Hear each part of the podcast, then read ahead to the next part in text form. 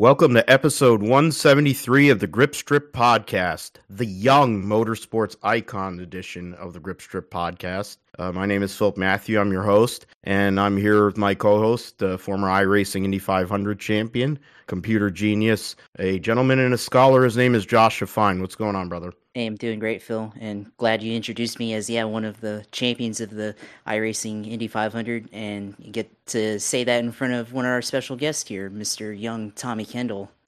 yeah, there's this is a uh, I think something I've looked forward to or I've wanted to happen for many years, not just because of my my fandom of this man as a great, one of the greatest race car drivers I've ever seen. But then one of the just coolest people and one of the funniest, and just the way that uh, even in post racing retirement or coming back in and then getting back out, that he's still the same genuine guy. Um, doesn't have the Zach Morris hair anymore like he did back when he was young Tom Kendall, but he still is the original TK it's Tom Tommy Kendall. Thank you so much for your time at your construction site over there uh, to come on uh, the GSP. Well, I have to give you. Uh, well, I'm I'm honored to be in the presence of a iRacing Indy 500 champ. That's uh, that's no joke. I've I've done a little iRacing and it is uh, it's legit. And I know at the high levels it's really legit.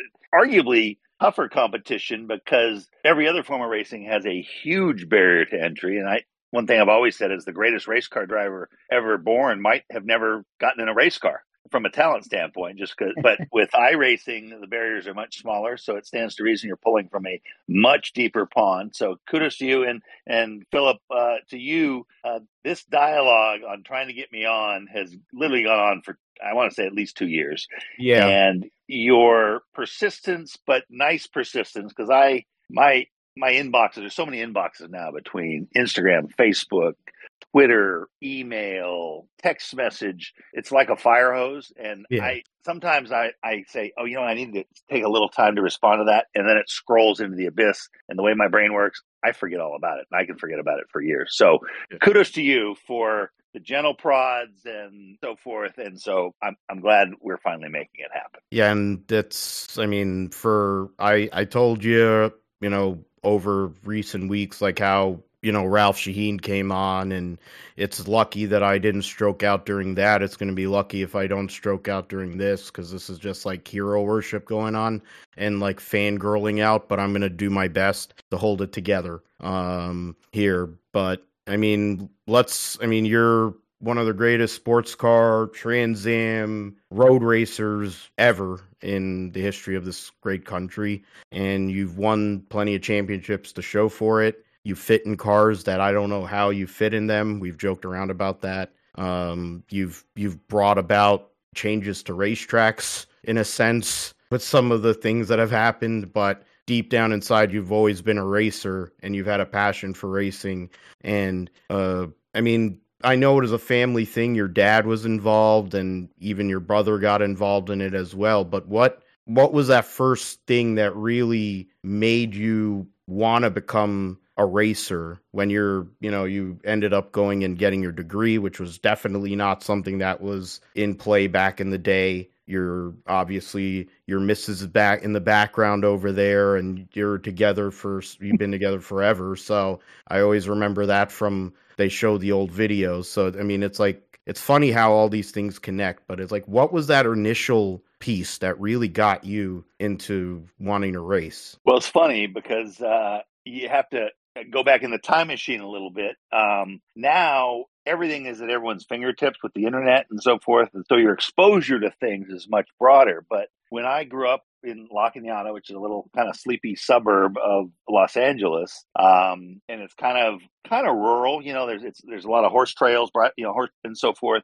Bottom line, the reason I say that is back then you had three television channels. There was no internet. The car magazines came out once a month, and the lead time was like three months. So a race coverage was from way, way back. And so this is sort of the backdrop. Bottom line so if you didn't know someone involved in something and it wasn't a stick and ball sport, you know, I, like I didn't growing up. I didn't really know there was such a thing as a race car driver. I knew there was an astronaut and so forth. We used to go water skiing, and so I've always been addicted to speed. So whether it was snow skiing, you know, and just pointing them down the hill, or you know, at the Colorado River uh, on a water ski trip, I'd always, you know, saunter up to figure out what the fastest boat was and try to hitch a ride, you know. And so I was always drawn to it. And, and, you know, first mini bikes and dirt bikes. The car part didn't happen until a little bit later. It wasn't like I was in my teen or my late teens, but we had a neighbor, a guy named Pete Smith, who was the Porsche dealer in North Hollywood. And he hmm. sold Newman, Redford, McQueen their cars back in the day and his he had a son my age. So at little league games, Pete would always roll up, and car dealers n- never drive the same car two weeks in a row. It's on the lot down the road, and so he always had something cool. The first Lamborghini Miura I ever saw was him pulling up. So when my dad, you know, finally started making some money, you know, our company car, our family cars was an LTD and a Country Squire wagon. That's what what, what we drove. And then when my dad started making some money, he built a building for Datsun in the States. And so he got a 240Z. So that was the sportiest car I'd ever been around. But then Pete started blowing in my dad's ear about buying a, a, Carrera and buying a turbo. And then it was, why don't you buy a race car? And so my dad ended up buying a race car, went to Bondurant, and then I went with my dad to Sears Point for the 80 IMSA race. And so that's a long preamble, but because I'd never really been exposed to it, I went to this race and the, the noise and the people and the, I mean, I, my mind was blown. I was like short circuiting. I couldn't, I was overwhelmed. I, and I, I couldn't think about anything else from that point on. And so I was 13 when that happened. And my dad saw the look in my eyes and he said, Listen, this isn't, uh, you can't do this for a living. This is fun. It's a hobby. You got to stay in school. You got to get, keep getting good grades. If you do that, we'll do it for fun as much as we can. And so that was the deal. And that's what the school grades were. That's what the college was. And, and it was just in my head, it was programmed. You, literally, you have to get your college degree. And so partway through UCLA, I was actually making a living racing against his prediction. But um, but I, it never occurred to me that I was going to stop. It took me longer than I thought. But so so that was how that day at Sears Point was when the light went on that this is actually something people do. People race cars, and uh, and so you know that seems weird telling that story now, but because the internet, you know, every kid is exposed to almost everything on earth pretty quickly if they want, and you go wherever your curiosity takes you. So, um, and from there, it you know we can go on to uh, whatever else you want to delve into but that was the, the genesis of it. Yeah i mean that's an awesome i mean to know that that race that place and sears point is another racetrack that plenty of good interesting memories took place there. Uh, I I usually do the we go and build up what the show will be, but obviously this is the first part, and it it's interesting this past weekend how it connects with your your legendary career. Uh, you brought up uh, prior to the show starting that you were focused on Le Mans, and it was quite an interesting uh, 24 hour, the centenary edition, uh, 16 prototype hypercar did whatever you want to call them, GTPs, whatever. Even though the hypercars haven't come over here, and Glickenhaus is mad that Jim France won't work with him or whatever the heck's going on. But um, that was one of the best races that we've had in a long time. Toyota's won five years in a row, and Ferrari not exactly known in certain places for their strategy or their ability to make the right calls. Um, even through uh, some issues in, at night, were able to hold off the all conquering Toyota team and win the 24 Hours of Le Mans uh, overall, first time in 50 years uh, that a Ferrari has been a Ferrari factory effort had been there, and it had been even longer since they'd won. Um, one other piece, one piece that definitely connects to you is Chevy because there was a time when you were one of the obviously one of the young guns with some guy named Jim Johnson. He he was driving there, I think, yesterday, uh, driving a stock car no less. And um, you guys are two of the the future stars for Chevrolet, and uh, how you know, of course, through connections and years. I know you guys probably have crossed paths many times, but it's interesting how the Chevy Corvette program for the last time in the GTE category, now they're going to become a customer program, and you're your basically right hand guy, one of your closest friends, Dan Binks, was long was involved in that program for years. Um, so I guess it, it, just talk about what your thoughts were about uh, the race and what your, I mean, some of the memories you have from racing there in the Viper program, which I have obviously a personal love for. The wall behind me has Ben Keating's uh, Viper from when he won at the Rolex. Uh, I'd prefer one of the ones you drove or when uh, you drove for SRT, but we'll see about that one day. But um, your thoughts on Le Mans and uh, what happened this past weekend, but then also in general, uh, some of the memories that you take away from being there and racing there? Well, just Le Mans in general. I mean, 100 years, that's one of the things about Indy and so forth you can't manufacture history in a hurry. It takes hundred years to have it, and and there's layers on uh, of meaning that get added on, and you know tragedies and triumphs and all that stuff that goes into it. And so, I mean, it was a, it was it was amazing to think about hundred years, and the race lived up to that billing. I mean, I'm glad we had I mean, the, the convergence, it's the first time I think in about 40 years that a U.S. car, U.S. class car, has been able to compete for the overall. And so I think 935 would have been the last time that there was any sort of alignment between the top classes. And so, um, so that was cool. Um, Justin Bell posted a thing saying, you know, we kicked off, we, we introduced the centenary, centenary trophy at Pebble Beach last year. So we kicked off the year long buildup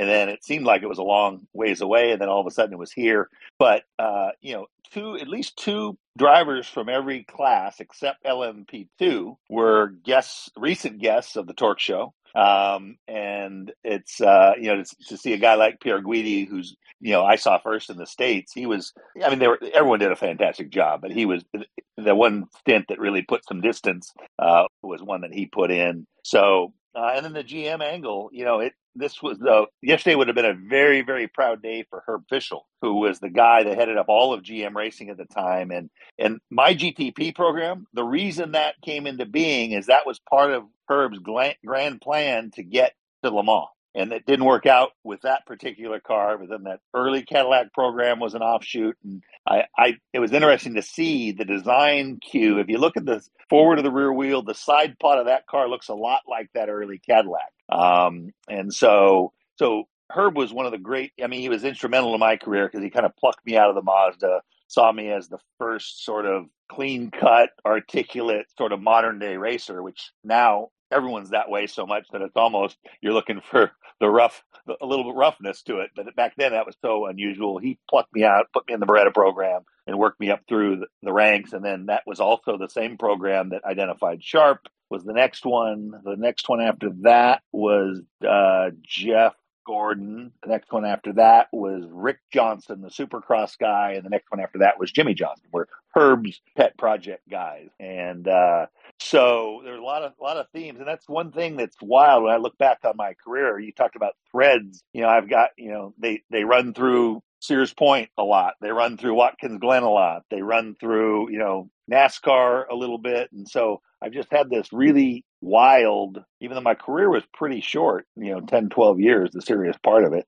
Um, I, I, you know, Paul Newman stuff, it, it, just had, there was a lot of uh, incredible things. And Le Mans actually wasn't really part of it. Uh, the two times I went to Le Mans were post my serious career. Um, you know, 97 was, end of 97 is when I retired. And, uh, came back to drive in 2000 and then also in the Viper program. So I don't have any regrets per se. Um, it would have been nice to have tackled Le Mans when I was as sharp as I was back in the day and with a group that I had gelled with like I had. Um, but um, it wasn't certainly was it just wasn't meant to be. Uh, that that track is there's a reason it lasted for hundred years. Le Mans is because and just like there's a reason Indy's been around for so long. It really is special and different. Um, another level of risk, another level of challenge, another level of speed over almost anywhere.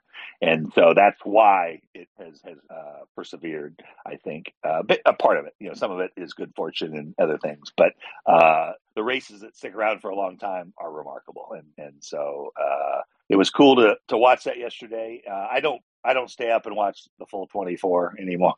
but uh, but I did I did devote a good bit of time to watching. And I mean, you brought it up that the the 51 Ferrari with Pier Guidi, who's a multiple time world champion in GT. Two of their three drivers are world champions in GT, but now they're in the prototype program.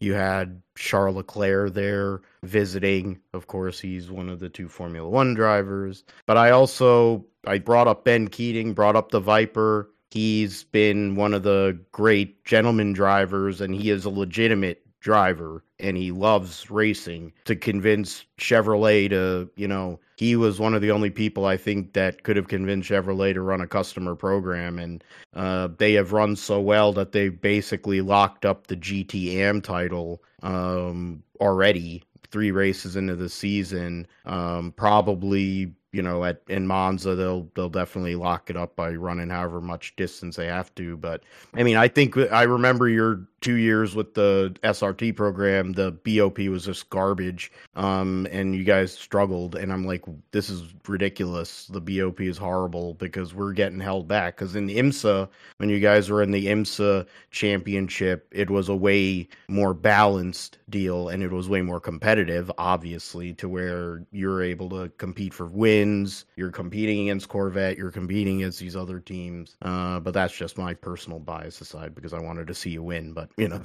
Well, BOP is is kind of in my mind is fatally flawed. It's I I get why it's done, and they've gotten way way better at it. Um, but the nature of it is almost impossible to get right. A and the other part it does, like I watched Le Mans, I watched it closely, but I don't know honestly who did the best job there, and that's that's the real shame of BOP. So, you know, um, when you watch, because it's artificially manipulated, like you know in Formula One who's doing the best job. You know in IndyCar who's doing the best job. You know in NASCAR who's doing the best job because there's a set of rules that everyone competes to and they don't they don't adjust people. And so again, I get why it's there, but it's sort of fatally flawed. Sometimes and and so what ends up happening. It's still hard to execute. Now, if we had the good BOP when I went in the Viper and the story, I I had in my head, you know, I had convinced myself that we were going to be ready to win that race and so forth. And we get there, and I saw these the, every grandstand had a grandstand sized banner with a Porsche on it. It was the 50th anniversary of the 911 and we were racing against the 911. We go out in the first test session and it's not even close. And and I'm like, okay, I get it. But and so there's it, it kind of rotates. It rotates around. Even some of it is probably some politicking, effective politicking, and some of it is just they they're doing their best and they miss they overshoot a little bit on the adjustment or so forth and so on. But the the key takeaway is it is what it is, and it's here for to stay for now. You need to when it's your time and you have the BOP, you better execute. And so we didn't do that that year with the Viper. You know, we weren't fast enough to win, but we also made a handful of mistakes and you know had flat a flat tire and and uh, you know so bottom line even if we were the quickest car we weren't going to win that year because we made we didn't execute. And so that was kind of my takeaway as long as bop is here and i i, I got to think there's actually a better way but as long as it's here you you better wait for when when it kind of comes right for you you better you better seize those. And so that's like ferrari uh, they had arguably probably all things considered they had the best bop but they also executed that's perfectly. Funny. And hmm. so that's kind of that that's a bit of a bummer for me with sports car jet racing in general right now is I'd love to see them get back to some sort of equivalency formula where it's you know it's a set amount of fuel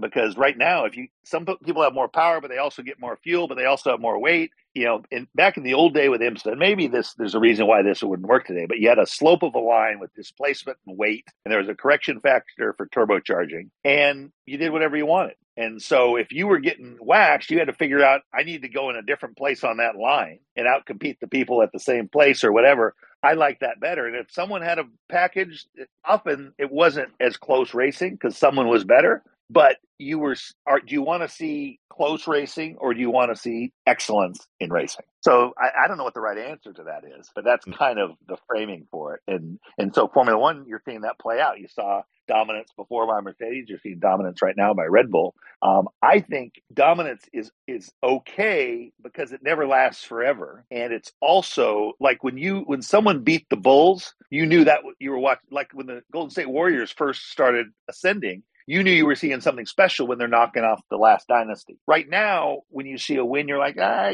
they did a great job, but are they really outperforming everybody else, or is it just BOP's the wind at their back? It I, that was a rambling answer. I hope that made sense, but that's sort of my beef with that. Yeah, I mean, I figured I mentioned that. I figured that would uh, open up some uh, avenues there.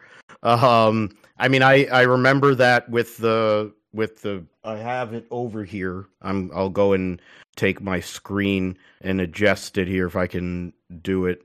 Give me a second here. I'm gonna go and show the picture. It's an autograph picture from you, um, showing a car that has clear connections to cars that came after, like you mentioned, the Cadillac and to today's Cadillac prototype. And I mean, now the prototype that you drove, of course, the Intrepid, essentially looked like the Riley DP. Um, the front end was basically the same. The greenhouse was a lot. No offense to to to Bill Riley, but the greenhouse on the DP was not as aesthetically pleasing as it was on your car. But I think that was more a box of where they had to work within. Um, but then yeah, that was the most early, dominant car. Early DP, early DP regulations had that. Yeah, that sort of uh, odd, uh, odd greenhouse. Shape. So, yeah, that's why that's why we had some of those goofy looking cars, and then Max Crawford came out with his, and then oh, we can make it look good. Um, Perfectly said. You're right. Yeah. So I mean that's uh so yeah, okay. So here we go. I don't know if you can see it. I'm gonna move over. That's the Ben Keating car. And over there on the top is your first it, it's still a little blurry, but it is your first Trans Am championship Beretta, turbo Beretta back in the day of uh when you had all the different dis- you're talking about all the different types of engines you had in there mm-hmm. V6s, V8s, Turbo 4s. This is on the heels after Audi went and with Hurley Haywood and Hans Stuck with the all wheel drive Quattro and had uh, made SCCA basically change the rule book. Uh, but you and Chris Kneifel, the tallest duo I think in the history of motorsports, uh, dominated in 1990, and you uh, ended up winning that championship, and that led to the Intrepid program, and you've talked about it over the years, and it's interesting. Like, yeah, it wasn't Herb Fishel wanted to bring it to Le Mans. I guess that's where, in the end, it worked out with the Corvette program. But yes. you could still have these connections. You could still see cues that were in the 90s, 30 plus years later, uh, 30, 40 years later in motorsport. And, and I think that's one thing that makes it so cool. I think it's one thing that makes it legends like yourself for for fans who have been longtime fans or for new fans you can always learn and you can always see things that connect the sport together. Um i mean i i wanted to bring up of course your four-time trans am champion. Should be five. Gentilozzi screwed you over with that engine. But um that uh that was when uh tk got called out of retirement to be the test driver for that um, 4.5 liter Jaguar engine and um, I don't know how many mechanicals you had, uh, but it was too many, unfortunately, and seemed convenient. Um, I think I've uh, I've I've tuned some of those out. I, I used to know exactly how many, but uh, funny story about that is, um, well, when when Paul called me and we were bitter rivals is not an overstatement. Um, mm-hmm and he called me and says, "Hey, Pruett signed with Lexus, um, Jag. I've committed to them that this this uh, four valve has to win the title. Are you interested?" I'm like, hmm, "Well." Um, and so he has reputation for a number of things, including not always paying. And so, anyways, I, I ran the math and I said, you know what? I'll do this. And my, my dad actually called me and said, "What are you doing?" I said, "Dad, I'm I've assumed that the deal is going to change from what was promised. I'm assuming I'm not going to get all my pay. And uh, he says, So why are you doing this? I said, My only objective is to have fun and drive a, a good car. And I, I thought that it was going to be really competitive. In in fairness to Paul, I did get paid all my money. So that I was kind of in a minority in that, but I did get paid all my money. The deal did change from what was told. But he, so, anyways, the four valve I thought was fully sorted and so forth. It wasn't. So we blew up leading three of the first four races, I think. And Paul Newman came to Paul Newman came to me and said, uh, "You know, he's got a button in his car to blow your car up." it, it, looks that way. I guess maybe, but I don't think so. So, but that, that was that's what it, it looked like to Paul. So, yeah. Um, well, and so fast forward, you know, we got to the last race, and then the car came right, and I started winning. But then Paul was, I think, enjoying being out in front and so forth. And so, even though he was in the two valve, um, it uh, it didn't quite work out. We ended up t- dead tied, and then he won the tiebreaker because all my DNFs early in the yeah. year. So, uh, anyways, I, I don't have any regrets about that either. Uh, I would I would have loved a fifth title, and uh, and but uh, say la vie. I I did actually have a very good time that year. I, I really enjoyed my, the driving that year, which was which was my objective. So. Um, yeah. We digressed. I don't know. We weaving all around there. Um, yeah, that that I don't know if you want to talk about that first Beretta. It's funny. Um, I had myself convinced at the time when we were doing the clay model, it was the greenhouse was shrunk, the driver's seat was way in the center. It was, it really was kind of a funny car. And now I see pictures of it, I'm like, wow, that doesn't look anything like a car, you know. Yeah. But back then we had ourselves convinced that because the silhouette, the center line, other than the hood scoop from bumper to bumper, and the wing actually lined up with with a stock Beretta, but everything else was dramatically different. I actually have one of the cars. I have the car that I won Elkhart Lake with. Um, I haven't ever raced it. I've had it since. Uh, I got it as part of my last Chevrolet contract in '92. Mm-hmm. And uh, and so Binks, it's back at Binks's, and at some point we'll go through it and get it freshened up. Probably needs a new fuel cell and it needs some work, but at some point I'd like to get that one out. But that that car was, uh, you know, we it was had the same sponsorship basically as the Williams F1 car. I really mm-hmm. pushed to to do the graphics exactly the same, and we did a photo shoot at Phoenix that year with the with the Williams, Williams. team with with Patrese and Boutsen. Um, and it, it, really, I mean, it, it, iconic looking livery and it really yeah. popped. So uh, good stuff. Yeah, and you definitely, you and Chris Kneifel uh, had a good time driving it. You were having a battle uh, talking about P.L. Newman, um, who is also one of my heroes, not just because I somehow or another got lucky enough to share the same birthday with him, but also because he's an absolute motorsports icon and an acting icon too. But I think of Paul Newman more as a race car driver personally because it's just cool how he came out, and that's that connects to your Ford thing. Um, you were a Chevy guy. Um, the prototype program with Jim Miller and everything uh, didn't after the the injury didn't um, it didn't stay together or whatever. I, am not sure how it all kind of worked out, but you mm-hmm. became a free agent, and to be a free agent when you're as good as you are, and Jack Roush swooped in and uh, signed you to drive uh, GTO. I think it was 1993, and it was um, I guess you're essentially taking over for Robbie Gordon because Robbie Gordon got the call to drive IndyCar. Little did we know that that would lead to about five or six years of, of basically dominance, but that's where it started. Um, I guess we connect from Chevy. We talked about Jaguar. I didn't get Mopar in. We'll get that one next, but talk about those days with Ford and the Roush Racing program when the All Sport Mustang uh, winning in GTO with them. And also, I guess it connects with Paul Newman because you got to drive with him in 1995 uh, and one Mark Martin uh, to go and Michael Brockman to win uh, the Rolex 24 in uh, the GTS 1 class, I think it was called back then. I think you finished in the top five in the race or something too. Third, actually, yeah. Yeah, because it was a yeah. it was a Porsche Kremer car that won overall because all the WSC cars were like flaming out or whatever. So it was a Porsche Kremer that won the race overall. You know, I actually had forgotten who had won overall that year. I know in '93 we when we finished second overall, the Gurney car. We almost won overall that year. There was only one car, and the Gurney car finished yeah. in front of us. But the yeah, the Chevy to Ford transition. Uh, actually, it, it, is this okay with the sun? Do I need to?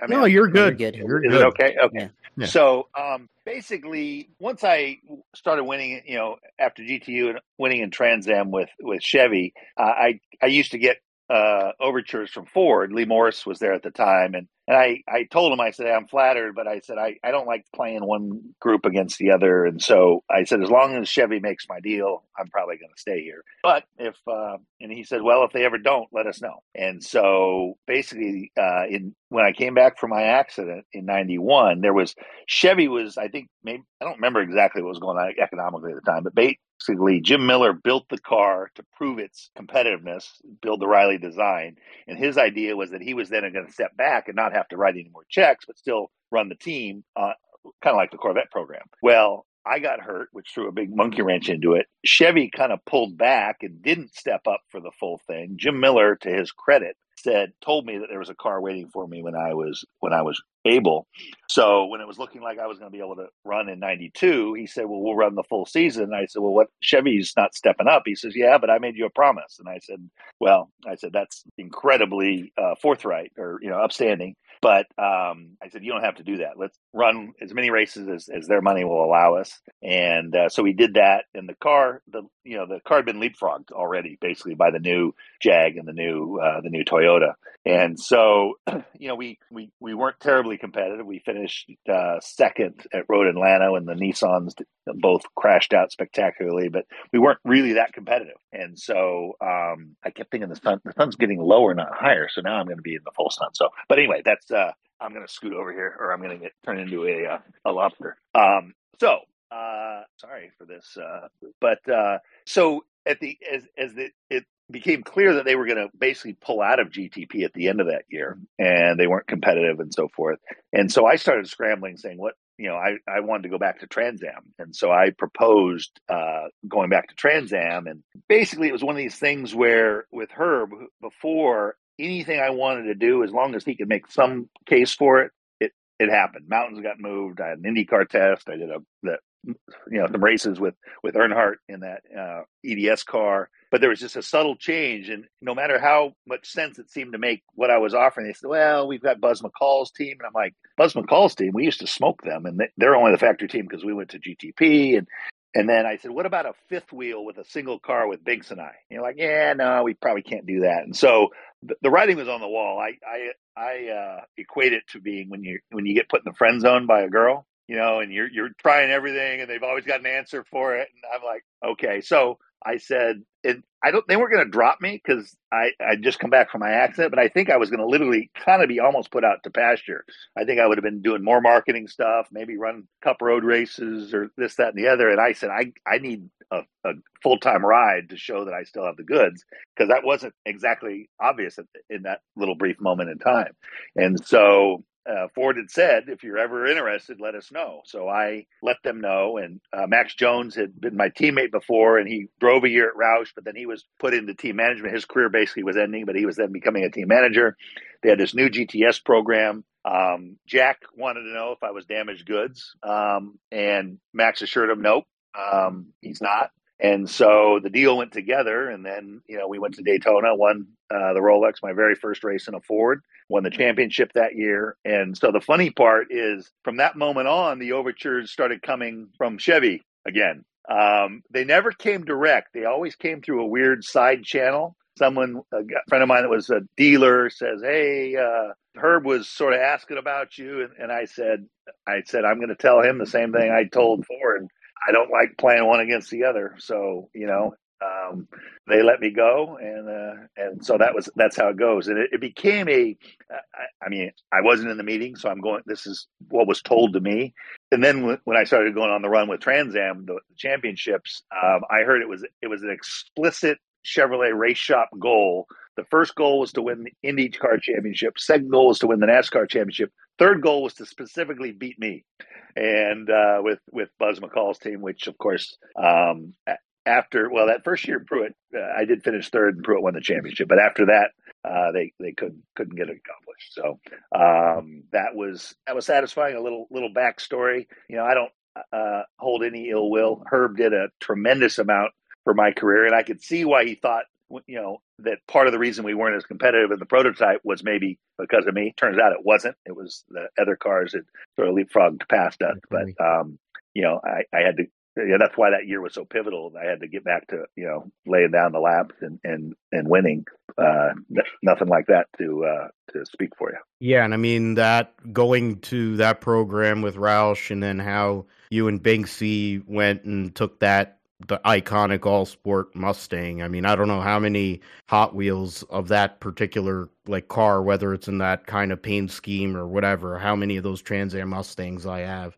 And it's only it's mainly because you drove that car and you won so much. Um and in, and I mean it's interesting we talked about, you know, Lamar, we talk about Trans Am it also brings about i talked about mark martin you and him had a great podcast on went on his show talked about uh, Sonoma 1991 when I just hear Bob Jenkins. It's the reason why I always joke around and I always emphasize it because I just hear Bob Jenkins' booming voice saying "Young Tom Kendall" in the Okay, 42 that makes mellow, the Mello Yello Pontiac, uh, filling in for Kyle Petty. And then Kyle Petty's all happy sitting there. I mean, he's not happy he had a broken leg, but he's like, I, he's like, yeah, you know, I think we hired the best person we could possibly find to go and drive that car. And I'm like, yeah, I agree. Um, and he kept on saying young Tom Kendall. And I always, back in those days in the 90s, Okay. it was you and Scott Sharp because Scott Sharp looked like he was 12 until, I don't know, the late 90s.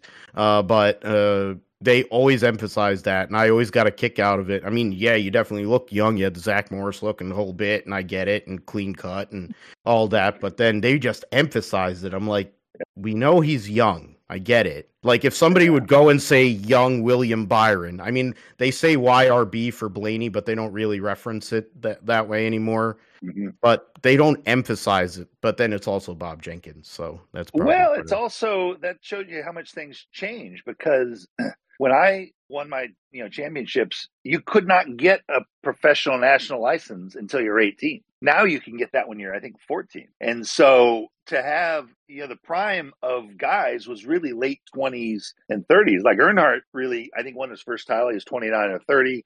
You know there it was it, it was a different era um, in terms of youth, uh, and so it was remarkable then. Now it's not. Like I said, you know you've you've got uh, you know guys you know Graham Rahal has 200 and something starts and he's how old is he now you know 250 starts and he's not 45 he's like 35 so Yeah. um yeah so it, it is but i that does make sense i was wondering where that got burned into your psyche so Yeah. I, that makes sense yeah that was Yeah. i mean that that race was and it was it was two weeks before my big accident Yeah. um, and so i you know gary nelson was the crew chief on that car which you Mhm. might not have known before he went on to be you know nascar tech NASCAR director and so tech forth. And so we had a great rapport and he was he was clearly an advanced thinker you know very open-minded which was one of the challenges in the nascar days in terms of trying new stuff and the, you know two master cylinders for brakes instead of one uh, and so forth and so on. So um, it was a proper road race car. They also were the first guys i think to figure out the you know stopping the first you know stopping before the yellows on road courses rather than on the yellows like on, the, ovals Yeah. and uh, now everyone knows that. But so we were. I mean, I was checked out, and we were going to win that race if uh, Richard did, doesn't have his crash. And uh, it was a legit yellow though, because I think he broke his foot. It turned out. I'm not sure that was publicized, but um, so. Um, but that's what bunched everyone up and and set up that final thing. And so it was fun to go on Mark's show because the whole time we were stationed next to each other in the in the paddock there and after the race, it was tense, but nothing was said. Yeah. Uh, his father w- never spoke to me again. Um, but Mark and I were teammates for five years at Roush Yeah. and shared the car twice at Daytona and had a good rapport and became good friends, but never talked about that. Never ever talked until that podcast. And Yeah. someone suggested it on Twitter. You ought to have Kendall on and talk about Serious points. He's like, yeah, I think idea. it was do you think? me. I think it? it was me. Well, look at you. Could have Good been. for you. Look at Yeah. that. Yeah, because because I'm like once Mark started talking about his podcast, everyone was into it. Like Josh and I, we listen to mm-hmm. you know DJD and stuff like that. But Mark was big on it and talking about his history and the fact that he remembers the springs and his chassis setup from 1974 is insane to me. But he can tell it to you like verbatim. But Mhm. I was like, you know, that might be a good one because it was coming around the time. I don't know how many years after it had happened. And I was like, you know, it's an anniversary or something close to something like that. And I'm like, I think that'd be a cool thing. And I don't know if I mentioned it to you or I just randomly posted, but I feel like it was me. I'll take credit for it just for the sake of it It because it was prob- a good show. Yeah. But Probably really was. It was on Twitter. It was on Twitter, yeah. and he he saw it and said, "That's a good idea. What do you think?" And I said, "Let's do it." So you tagged both of us, so we were both on the yeah. thread. Yeah, that, yeah. That was, that was, so kudos to you. Yeah. Well, I mean, it's it's uh, because it's also interesting. You brought it up how you guys are teammates. You're basically the two biggest guys at the team, and um, you were winning. He was winning. He had, I think, the last year you were was 98, right? Last year was for 97. 97. Yeah. All right. So you had um 98 was a year that basically any other year he could have won the championship, but Jeff went and won 13 races. So in the Rainbow Warriors with Ray Evernham, which connects to the Garage 56 because of Chad Knaus and Jimmie and all these things. And I mean, I'm curious because you had the NASCAR, you had the taste of NASCAR, you had that opportunity way back when with Gary Nelson and Felix Sabates. You had you brought up Dale Earnhardt, and you've said it in many interviews how much you looked up to him and how you kind of you're driven for Jimmy Means. I think you drove for um, Mark Reno as well, maybe off, or I'm, I'm maybe mistaking it, but you're, no, you're right. Reno ran the the Earnhardt EDS program. Yep. Okay. So yeah, because Mark Reno was close friends with Ernie Irvan, so I always connect Mark Reno with Ernie, and Ernie was also. I mean, it's all kind of crazy how it all connects. But um, you got experience. You even ran ovals a little bit. Um,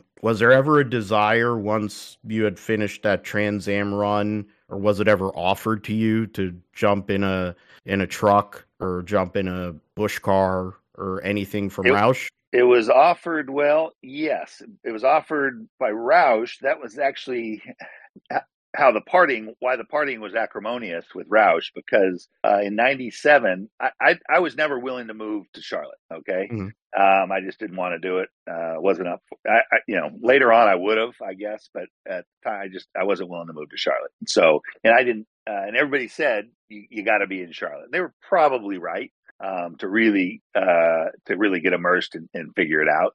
But in 97 um, when it was clear that trans am ford was going to pull out at the end of 97 then i it, that's a different scenario. So uh, they were uh, they started talking about a truck program and i said well i'm open to it. They said well we've got this new truck program. It's four years. I'm like oh four years. Wow. Okay. That's a big commitment you know? And long story uh, try to shorten the story a little bit but um, they the the first offer was just super low ball, and I said, "Yeah, not interested in that."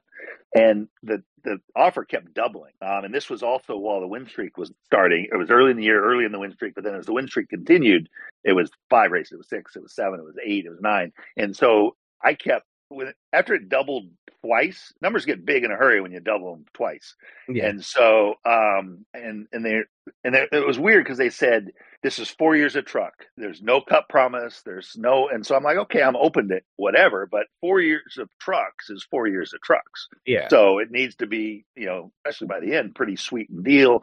And and I'd say, well, what about? They said, well, we the early offer that was a low ball. I said, you know, I think I'm going to do better than you think I am. You know, and you obviously think so, or you wouldn't hire me. Let's put some big incentives in it, like big incentives for wins and championships. And like, yeah, we can't do that. I said, well, that protects you if I don't run well. And if if I win six races, you ought to be happy for the big bonuses, you know. And so, long story short, it, it kept growing. And pretty soon, it was it was a pretty big number, and we were but we were still a little ways apart. And I said to him, I said, um, I said, it, seems like you guys are out of cash, and I'm not ready to commit yet. Um, what about my car, the All Sport car? And I was negotiating with the CEO of Roush Industries, a guy named Evan Lyall, not Jeff Smith, who was the head of uh, Roush Racing. Mm-hmm. And he said, are, are you saying if we throw the car in, uh, we have a deal? I said, put a big, pretty big valuation on that car and you multiply it over four years. But I said, yes, if the car's in the deal, we have a deal. And um, I figured out basically the reason the deal kept getting bigger was I figured out they had someone, a sponsor, that was demanding that I was the driver mm. because it, you know what was weird about it is I'd been there for five years and I'd never so much as driven a lap in one of he had I don't know how many he had four cup cars and three Busch cars and four trucks. You know there were so many cars and it was never a sub, it was never a this, which they never promised me, but it was a little weird that you have a guy that's just knocking the cover off the ball over here and and it was probably partially re- and so then all of a sudden to be so lathered up coming at me with all this. And so I finally figured out that's what was likely going on behind the scenes. Um, I don't think I've ever told this story in this much detail, but um, so um, they came back and said, "How about an option on the car?" And I said, "Well," he says, "because." And here, I'll no point not sharing the details. Evan said, "You know, that's the kind of thing that Jack would maybe like to give you if you won the championship or something." And I'm thinking, well, I've won four championships here in five years, and he hasn't given me so much as a pen more than my contract calls for, which is fine because it. But yeah. it's it's not likely that he's given me the car. So, but I said, so I said to him, I so first of all, he said he. I said, what about an option? I presented the option. He says, they go, oh, well, we can do an option. I said, okay. If you do an option on the car, we have a deal. He says, okay, we got a deal. He says, We're drawing up the contracts and we're FedExing them to you. And so I said, Okay. And he says, As soon as you get it, you have to sign it, fax us. This was before email. You have to fax yeah. us your signature and FedEx it back. I said, Deal. So the next day or whatever day the FedEx was supposed to get there, I said, I called him and I, an email or, well, it was an email. So I called and said, Hey, uh, the the FedEx didn't arrive, and he says, "Okay, uh, we're running a tracer on it. By the way, the car is out of the deal." And I said, "Well, you know, the car is what made the deal." So, um, and they this answer was, "Well, we still think it's a very good offer." I said, "Well, it's not what we agreed to, and it's it's not a deal." And so that's how the deal came apart. And uh, and then what had happened, a couple things happened. One, Greg Biffle had entered the frame through, yep. and, and, it was Grainger that was driving the yep, the, that's the, the urgency. So Biffle had entered, but another thing happened, I think, and I don't have confirmation. I should actually ask Jack this because it deals change and i wasn't upset about it until they laid the blame on me in the press afterwards that i kept changing the deal when in fact the exact opposite is true and yeah. so they changed the deal. But what what I think happened is Evan was a good is a good was a good friend of mine. I haven't spoken to him. We're, we're on good terms. I think he wanted the deal to happen so badly that he thought, and he was the CEO, he could do whatever he wanted. Generally speaking, I think he did this. And when he went to Jack, I don't think he said we have a deal and this is the deal. I think he said, "What do you think about?" an option on that car. And I think Jack probably said, no way. So rather than saying we've already agreed to it, I think that's when the thing came to me. By the way, the car is out of the deal. Yeah. So I don't know for sure what, but that's that's I, I don't know why Jack would get up in front of all the AP and everybody and tell a lie unless he'd been given the wrong information. So I don't know the exact story, but I'm guessing that's probably what happened. I I, I would like you know I would have liked that car. You know yeah. I've got I've got my first five championship cars, but the one I would like the most is that one. Is uh, that but one. but uh, you know, again, things happen the way they're meant to. It was obviously it was phenomenal for Biffle. I think Biffle thanked me after his first win. I think he'd been told kind of a wrong version of the story, namely that I kept changing the deal, which wasn't true. But um, it, it, when I finally met Biffle, it was only recently. I told him the real story, and I said, "I'm, I'm happy for you. It worked out awesome for you. It worked out awesome for me." Um, so that was my first offer for Cup. But when the Roush deal ended, I got an offer, full time offer in the second Yates car, which was starting up that year, and it was triple the money. car. Yes, it was triple the money. Uh, the yeah, the 88 car. Yes. So it was it was huge money, but I I turned it down. Um, there's two pieces to that. Um, I was kind of burnt out. Um, and the thought of doing three times as many races, I just didn't think I could do. The other part of that was there was there was a this was before the Roush deal formally ended. We we I knew I wasn't getting the truck deal, but the season was still going and I was still under contract the season had just ended. There was this year end event at uh, Road Atlanta. It was one of the cooler events, sponsor events that ever was. Jack would bring all the Trans Am cars, all the Cup cars. You know, it was Busch then and trucks and some Bondurant cars. He'd bring his P fifty one Mustangs. They'd be at the airport. And basically, every sponsor could bring like four people. And it was like the ultimate fun day. We called it fun days. It was the ultimate fun day boondoggle. And I gave rides in the race car. We gave rides in the race car. Certain people got to drive some of the race cars. Uh, one of the Valvoline guys actually put Mark's Valvoline Xfinity car on its lid that day. One of those days, one of the years. but um, it's funny because my contract with Roush was really explicit on taking sponsors, and the penalties were literally a penalty of three times the amount of the sponsorship you would have to pay. And so when I was approached by um, Yates, I said they one of the sponsors they were talking to was Family Channel, and I said just to let you know, I said if it's Family Channel, I can't do it because of this contract. And so they said, okay, we still want to do the deal. And so I get a call from Max Jones after, and things kind of were were tense. We won the championship, but the, the way things ended, and them saying I was changing the deal, things were tense at the end of that '97 season. We won the championship, we won the 11 in a row, all that stuff.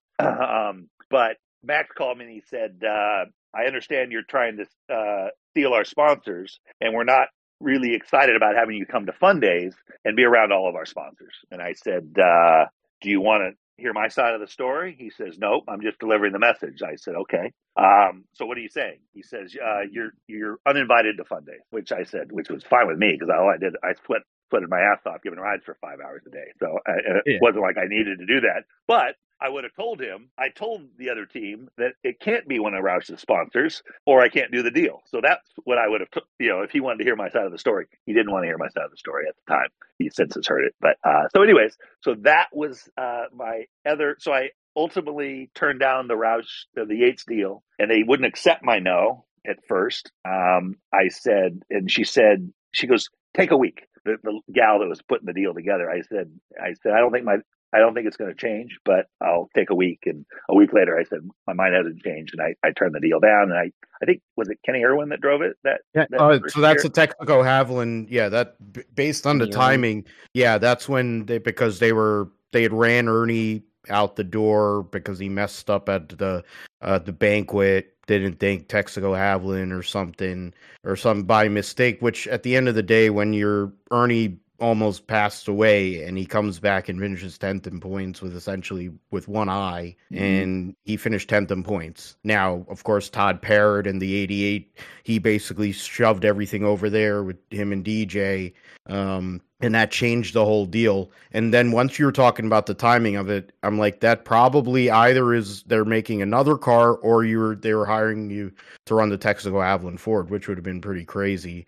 Um, but in considering how bad it went that first year, I think it was definitely a good call on your part. Um, Kenny Irwin did figure it out in his second year, and unfortunately, um, you know, in his third season, went to Felix, and that was a bad time in NASCAR in general. So, but yeah, that was one. And then when you were talking about four year deal, I'm like, that has to be Grainger. I'm like, it's either Grainger or LCI. And then I'm like, you're gonna talk about Biffle at some point. and then you brought it. That's what they had because Benny Parsons had um, yep. basically because of winter heat was propping up Biffle. Mm-hmm. Um, mm-hmm. That was when the Roush Gong Show stuff was going on. He was relatively young uh, for that age, not to, you know, the fact that Kurt Busch came in at 20 whatever years old a couple of years later is a whole other thing. But, um, I mean, that makes so much sense because it's like, oh, four year deal. And I'm thinking about the timing of it. I'm like, that sounds like Grainger. And if you had been in that truck, I think, I mean, God bless Greg Biffle. He won Truck Series Championship, Xfinity Championship, or Busch Championship, and then went to Cup and had a great career. And but I think that would have been pretty interesting uh, yep. if that had been the case. But I, I was always curious as to you know when you stopped, you'd went, you basically you know quietly went about it. But of course, Roush handled it the way they did, and then you became an announcer. Did you did you ever think that after all these years of racing that you were going to go and get behind the mic and become an announcer because then you covered the IndyCar series and you were there and you met the other TK because you're the original TK and um, Antoine Kanaan came along amongst uh, his uh, his best buddy Helio Castro Dash Neves back in he wasn't shoe polishing his hair back then but um, you met all those guys you worked with Bob Varsha the legend. Um, what brought that about that you went from four time trans four Trans Am championships or three Trans Am championships in a row to I'm going to work for ESPN. I'm going to call IndyCar races. Well, um, it was it actually my my debut came during the '97 season, and uh, it was uh, it was in the run up to Elkhart because Elkhart was was the debut. But so I was on my win streak. Steve Beim was the director for the ABC uh, IndyCar ES, ABC shows, IndyCar shows, and the producer was I think maybe Bob Goodrich. Anyways, so the producer World Cup was happening. And so he was doing World Cup. And so they promoted Beim. Beim apparently had been whispering in their ear saying, Hey, I think Kendall would be great on these telecasts. So why don't we bring him in? And they, they said they weren't interested. When they made him producer, he said, I want to bring Kendall in for Elkhart Lake. And they're like, you know, we, we don't like the idea. And he's like, Am I the producer or am I not? And they're like, Okay. So he's the producer. So he called me and asked if I wanted to do it. And I said, I don't think I can. He said, What do you mean? You're going to be there? I said, I know, but we race on Saturday, and uh, Saturday night I'm going to be at Siebkens, and I said I don't think I'm going to be in any shape to call TV on Sunday. And he's like, "Are you serious?" I said, "I'm just telling you the way it is." I, you know, I said either the streak will be ten in a row or it'll be over. And at Siebkens, I said, "I'm guarantee it's going to, you know." And so he's like, "Wow." He said, "I think you've got your priorities messed up." I said, well, "I think they're perfectly straight. So, anyways, he started saying, he said, "Well, what if you don't have to be there early?" I said, "Or don't ha- we don't have any meetings during the week? You know, your first meeting is Sunday. You don't have to be there real early." I'm like, "Okay, now you're talking." And so, long story short, I agreed to do it. The Siebkens night was is is part of Siebkens lore now because I drank. Well, I don't know how much I drank, but I I close to a yard of Jägermeister because, um, well, three three yards were consumed, and I was dishing a bunch of it. And I, because I went there, well, I just tell that whole story. So I went there on Friday, and everyone's like, "Have a shot," and I said, "I'm not having a shot." They're like, "Come on, you always have a shot." I said, "No, I always have a shot after the race. Race is tomorrow, no shots." They're like, "Come on, it's Siebkens." I'm like, "No, not having a shot." So I said, tomorrow night, I said, I'll drink a yard of Jägermeister, but I'm not having a shot tonight. That was the quote. Well, the next night, I'm literally not even off the sidewalk. I'm walking up and someone says, They're waiting for you. And I walk in and they have, I think it was a half yard, as it turns out, but a bottle of Jaeger fills up a half a yard of Jaeger. And I refilled it twice. And now, in spite of what this sounds like, I've never been a huge drinker. It used to be the only time I drank all year was at Siebkens once a year. And, and uh, then I, you know, but I've never been a big, big drinker. I've never had a lot of tolerance. So in my head, I'm thinking, I can't drink this. I got to give as much of this away as I can, you know. But when you're pouring shots for other people, you end up having one. So God knows how many I had. I had a lot of Jaeger. Someone drove me back to the hotel. I overslept the next morning. I woke up. I went, I, am like, oh, my, my meeting's in like 25 minutes. I pile into my car. I said, I, I wasn't shaved. I had, didn't shower. I said, I'll come back to the hotel after the meeting. I walk in late. My hair's like this. I had a spam t-shirt was the t-shirt I grabbed. I said, I I, I warned you guys, and they're like, oh my God. And so that was the setup. I went back to shave and shower. I got stuck in traffic. I I was almost late for the race. We ended up getting a rain delay. So instead of a I don't know, uh 10 minutes, 12 minute pre show before the green, we had to fill for like an hour and a half. And this is my first time on TV and I'm I'm not feeling great. But I'm in there, I'm in the booth at first for the pre show with Sullivan and Varsha. And then they wanted me Beim wanted me in this my own little tower down in turn five Turn five. for the race. And and so you know, I just let it rip partially because I didn't feel well, partially because I I sensed that people wanted something different than TV. And now that's pretty commonplace. Back then, it wasn't obvious that that's what people wanted. And so, um, the one memory, other than there's a couple, one, I, they sent me on my way with a pack to go interview Ma- Mario and Michael, you know, the stall. To, you know, we needed to fill time. So I go over to the hospitality, I interview Mario and Michael, and I'm standing there, and they're a foot shorter than I am. And so I literally, I'm, I'm talking to the camera, and then I'm, and we're using the same mic, and I'm like bending down, and I'm like, I still remember that the the up and down of that. And then when I get to the the tower and I start climbing up the scaffolding, I think Hobbs might have been in that grandstand. Someone was in the grandstand and said, um, Siebkens! They were yelling about Siebkens the night before. And I was like, so we get through the race. The race was good. Call was good. Again, I did I didn't feel great. I, I probably and it was my first time on TV. I, I probably wasn't as smooth as I could have been. After the race, I called my mom and she was I said, How how'd it go? She goes, You know, you sounded good, but you looked really pale. she had no idea what had happened the night before. So uh, anyway, so that was my television debut. Um, the next year, I think I did five races with them. So to answer your original question, I, I didn't have a grand plan. Everything kind of fell in my lap.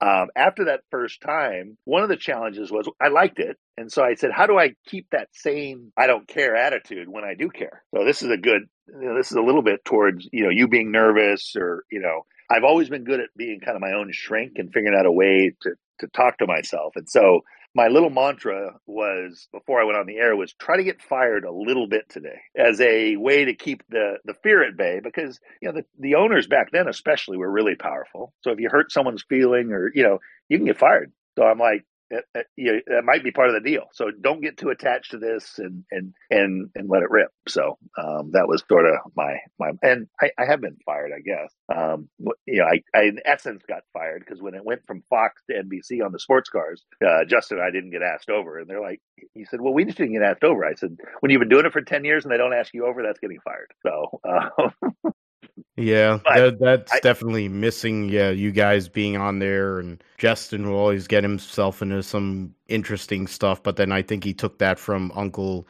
Uncle Hobbo there in in a lot of ways because uh, I think kindred spirits in a lot of way. Yeah, you know, it's it's funny. I was asked specifically by a journalist, "Do you ever worry about getting fired?" And oh, when I when I got the offer to do the full season in like 02, 03, 02, I think was the first year, uh, someone, uh, Eric Johnson interviewed me. I said, you know, I'm not stupid. I understand that the power dynamics and how this works. I said, but I said, if some owner gets his panties in a wad or an official or whatever and wants to fire me, I said, the fans like me and they like what I'm saying. So I said, you're in essence, if you fire me, as long as I don't do something obviously horrific, but if I am just t- dancing on the line, which is what I do. Um, if you fire me, you're firing your fans. I said that's not a great way to run run a entertainment venue.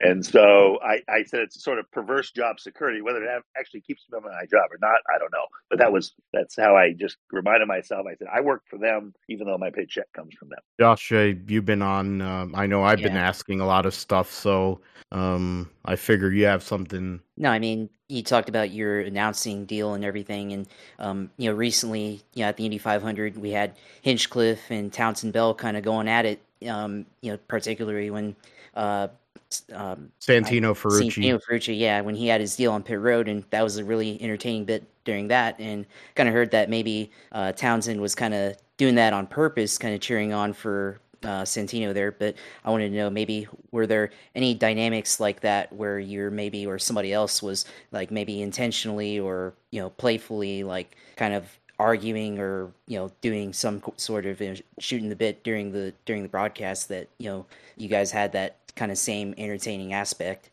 We never we never sort of chose sides for that reason per se. I mean obviously the magic that was bobby uncle bobby and posey which was genuinely real. They were they couldn't have been more different and they saw the world so differently which was made for kind of tv magic and whichever one you liked you thought the other one was intolerable which but that's kind of why that tension worked. We didn't do that. It's funny i i used to always before paul tracy got into tv uh, terry lingner it's funny because Lingner wanted me back in the booth. Every year that I wasn't, after I left, the owners and a bunch of drivers would try to get me back in the booth, and it never happened. I finally had to sit down with Randy Bernard. It was all set. The deal was all set. I forget whatever year that was. And he said, um, because what always happens if you talk to CART, they said the network has full control over talent. I said, well, you and I both know that you guys are the ones that, other than Indy, you, you know, your partners. You're, you know, it's a time buy of sorts. So you have more juice than you want to let on, and it's your product that is at stake. So you really should, you know, I said I think you should flex your muscle.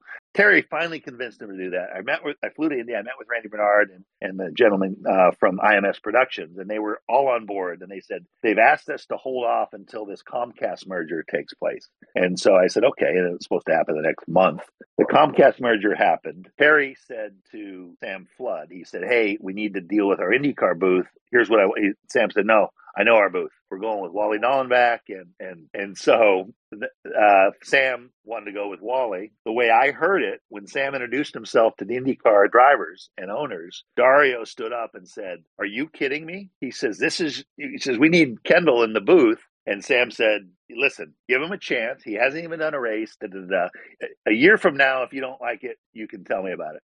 A year from now, then Dario supposedly stood up and said, "We put up with it. He he hasn't been in the garage area once, once, and and so there was always, but it, it never happened again after that. So um, that's a just a, yeah. a, behind the scenes story. So there, but with Paul, I knew they when he retired, they thought he'd be great at TV, and I I was I told Terry I said part of the problem you're gonna have with Paul is Paul in a weird way is actually shy until he's comfortable. I said so he needs to be paired with the right guy. Now he, Terry wanted to try to get me. He he didn't give up, and so he was before that meeting. He was trying to get me in through the pit lane, and he said, "You can't do the pits with your feet." I said, "No, I really can't." And so that he says, "Well, I'm going to put Townsend in the pits." Well, Townsend once Townsend's in the door, he's an animal. He he works his way into the corporate suite, and he's he's been there ever since, and he's and he's good. So um, and Townsend style wise, we're not exactly the same, but um, we're we're kind of related, if you will, in that way. And so, but I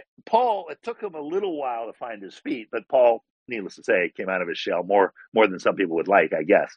Uh, but um, you, so you, I think you would have seen that dynamic with Paul and I because you know we bicker like on a you know on text message, phone, we bicker nonstop. And we, we see the world differently and we both are opinionated and so um, it would have been interesting to see the two of us on the air uh, but that didn't happen. Well yeah, that's i think the dynamic with being friends too yeah. right and i, I saw yeah. your twitter post or retweet uh, earlier where um, Paul ran into the back of I think Bruno Junqueira at Road America, and you had a really passionate argument uh, in favor of Paul there, and that's I guess you know that kind of shows the maybe the support there, but also I mean I think just the insight that you had uh, you know being as an announcer. Yeah, it's funny I haven't communicated with him about that, but he and I got into it pretty big on text when uh, I think it was I think it was Bourdais at Long Beach when someone swerved and he had to release the brakes. He ended up in the pit exit to avoid a big crash. He ended up going around someone, and and, and it was either Dixon or Bourdais. It was one of the two, and they got a penalty. And I said, "This is what happened. He, the only reason he went into the pit lane was to avoid the crash, and he had to release the brake to make the steering correction."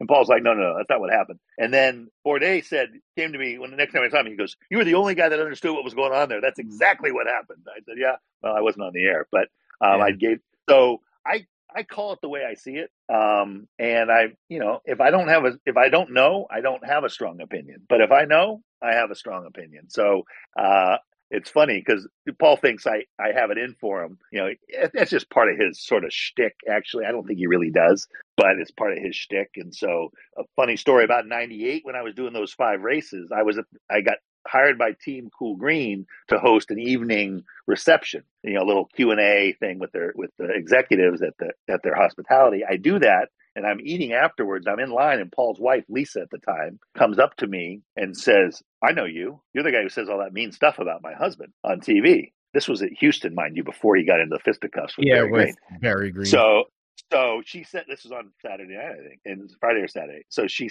I said, well, I said, that's one way to look at it. I said, another way to look at it is I'm the guy that talks about all the stupid stuff your husband does on the racetrack on TV. And so um, I made a point. So she got in my face, and then I, I made a point. I said, I'm going to sit at their table. So I sat at their table, and then Paul was laughing because I've known Paul since 92. No, even before that. And she goes, Well, I have to admit, I really like your style, except when you're criticizing Paul. I said, Listen, I said, I have no, I love Paul. I have no agenda. I said, But I have to call it the way I see it. She goes, Well, can you just be a little nicer? I said, I, I said, I'm not being mean. I'm just, I'm, and I usually don't editorialize. I don't say he's an idiot. I just say that was a horrible move or this. Well, when that happened at at Houston in the race, Varsha comes to me and I'm kind of like tongue tied. I'm like, well, I, I, you know, I was thinking about what Lisa had said just the, the day before. I said, yeah. I said, I'm not sure what I can add to the pictures. I think is what I said. yeah. Oh yeah, that was an insane time there between him and Dario, and then Dario ended up ended up, I think, with it was him and Juan Pablo in that championship too in '99 or something, and that was where I think Dario lost on a tiebreaker or something. Yeah, lost yeah. on a tiebreaker. It might have been well, 90, one, uh, 99 or no, 98. 99. I yeah, I think that was 99. Because that was Greg so, Moore. Yes, yes, yes, in Fontana. The one thing that people don't realize about Paul, I mean, Paul's kind of wired how Paul's wired, but when you get sort of incentives misaligned, and so Paul was kind of desperate for a deal because he got fired by Penske late and he Mhm. got on with Team KOOL Green, but his deal was heavily incentive laden. So when you have a guy that has these huge winning bonuses, because you said we're not going to pay you a big salary, we're going to give you big winning bonuses, and then you tell the guy to hold station in second, what's he going to do? Yeah. I mean, if if it's Paul, he's like, no effing way. I it's I get I don't know what the bonus was. It might have been a hundred grand to win. It might have been two hundred grand. I don't know what it was. It was a big number. So you know, you're like, why would he just ignore an order like that? Well, that's exactly why he would ignore an order like that. Is because his incentive is to to he's got to win. You know, so there's always it's it's funny. Uh, there's always that's what I think is so great about this sport. What I've always tried to bring in to the extent I'm able is some of those behind the scene things. You know, I, I joke about PR people in especially IndyCar, but all types of racing now. They should relabel them. Let's make sure everything's okay, people. Let's make sure no one's mad at anyone, people. Let's make sure no one says anything controversial, people. And it's it's it's you know it's not what we need. So um, you know you've got one of the most authentically dramatic things, but it's like the it's it's the inside joke. Everyone in the paddock knows about it, but no one can talk about it, or no one will talk about it. So you know, kudos to yeah, that's part of the secret of uh, Drive to Survive is somehow they got the clearance to bring some of that, at least some of it, forward. No, yeah, I mean, I agree. Drive to Survive uh, has definitely been a very interesting series, and you kind of see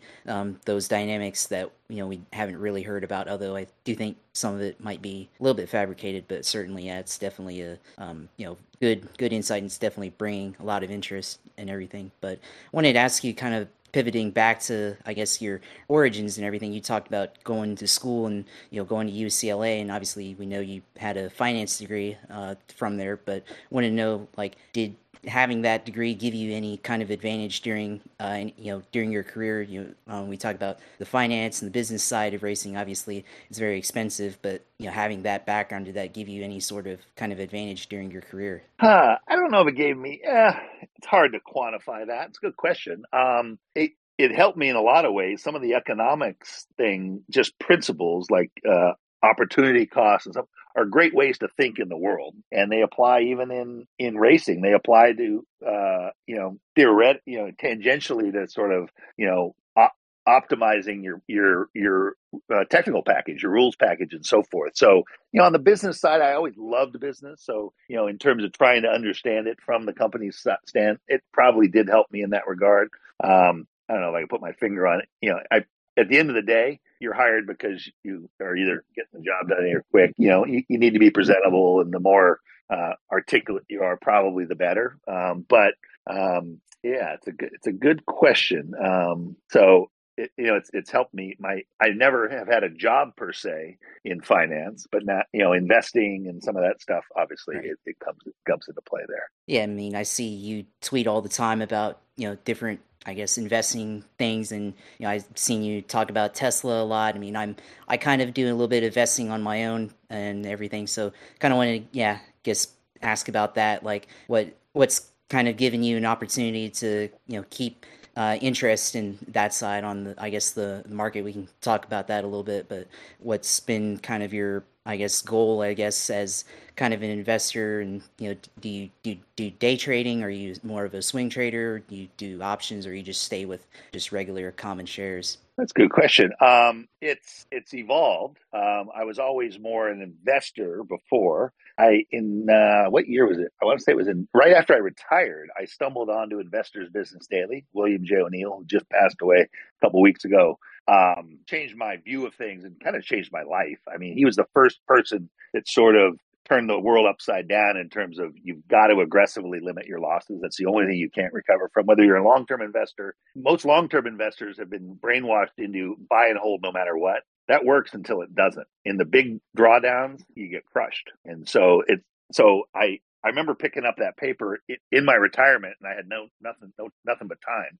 I'd go to the coffee shop every morning, and I would and something about it resonated. It was I did it was like Greek, but I said there's something to this. And so what his philosophy is combining fundamentals, where you screen the companies by the ones that have the good earnings growth, sales growth, all, return on equity, all of those things. But your timing decisions are based more on technical, which is chart patterns. And most people are either fundamentals or they're technical. He combined them both, which I think dramatically boosts your uh, risk reward in your favor. So that's what I've done for the longest time. But I've always sort of wondered about short term trading because technicals really allow you to not perfectly time the market, but pretty consistently uh, time the market to a large degree. And so I said, this has to work on a shorter term. So during COVID, I really kind of went to school big time on trying to understand and, and do short term, literally day trading, I guess. Um, and I, I've done it. I, I feel like it's comparing it to my driving. It's like I'm a, like I'm a top amateur right now. I'm like, I'm, I, I could probably win a, a national championship at the runoffs, but I'm not pro and I'm not world class. You know, I I can see that I'm getting better, and and so again, that that really protecting against losses is what blows up most traders of all types, especially day traders. And so um, I've had some really good runs, and a lot of times I kind of tread water, um, right.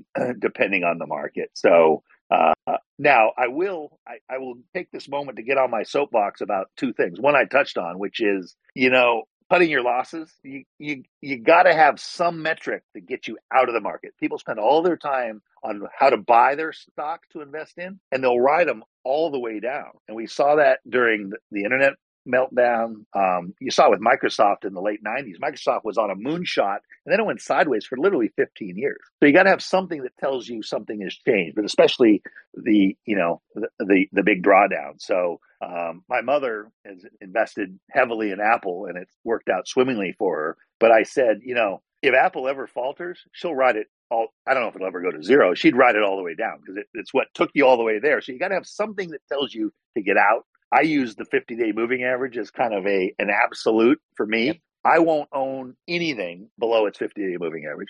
So some someone comes to me, if Elon Musk calls me and says, Hey, you gotta buy this stock or, or CEO, I, I, I look and if it's under its 50 day, sorry, I'll, I'll put it on my watch list and I'll watch it. And if it gets back above its 50 day, then I'll take a pilot or whatever. So th- that's one is is have some way to get out so you don't take huge losses. Don't let a big gain turn into a loss and don't let a new position turn into a big loss because that's the only thing you can't recover from. So that's one. And the other is it's for common people. I think a lot of people never invest because they think, what's a couple thousand bucks going to do? This is never going to do anything for me. And I think it's, you know, you can always rationalize the new iPhone, the new pair of shoes, the little, the concert tickets or whatever. And it's hard. But the only, the surest way to get wealthy is to save and invest over a long period. It's, it's, it's hard. Now you can invent a widget, you can invent an app, and that's a good way to do it if you hit. But the only sure way on a normal salary, if you live beneath your means and invest over 30 or 40 years and don't take any big losses, you will be wealthy, period.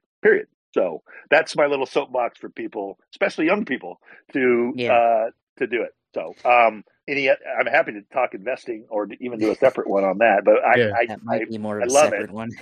yeah, I love it. Yeah. We might all the eyes are glazing over from the race people. Like, oh, so. no, I mean it's a no. it's a good hobby. and Josh's that was the one thing that we talked about how that was the one piece that following you and your posts uh, definitely connects with that. I'm I mean I'm learning it some of it is foreign. I do a little bit of investing, but it's not to the level that you guys do.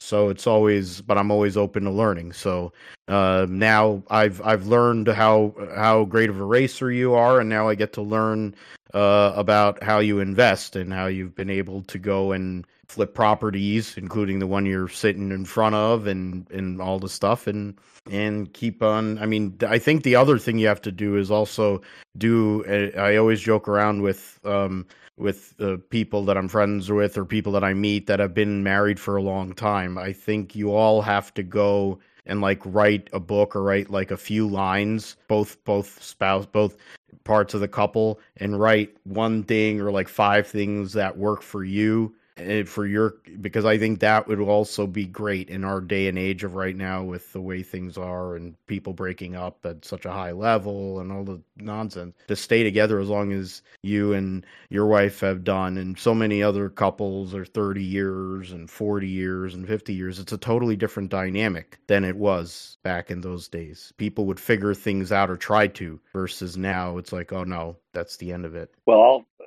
our story is is a little more involved. Namely, we were separated for ten years, and anyone who knows me knows that part of the story. But mm-hmm. and most a lot of people in racing do. So when we got back together, we didn't go through the normal stages of dating, and we both had worked hard to be okay on our own. And then when we started getting back together, the minute there was a little disagreement, both of us, one or the other, be like, I don't need this. And so what it made me realize is, and that's one thing I think that's actually lacking in today's things is actual commitment. So obviously you want to choose wisely, but people always think divorce is an option and it is an option. But if you if you're fully committed, they never get to a 12 they get like this sucks but we got to figure this out. So there's a difference between you having one foot in the boat and one foot out of the boat and the minute there's a problem you're like i, I can do i don't need this. And so if both sides are truly committed it's a lot easier to work work through stuff. And so you know you shouldn't be the only one committed. If the other party's got one foot in and one foot out. But if both are committed, you, you kind of can work through it all, really. Um, because if both are committed,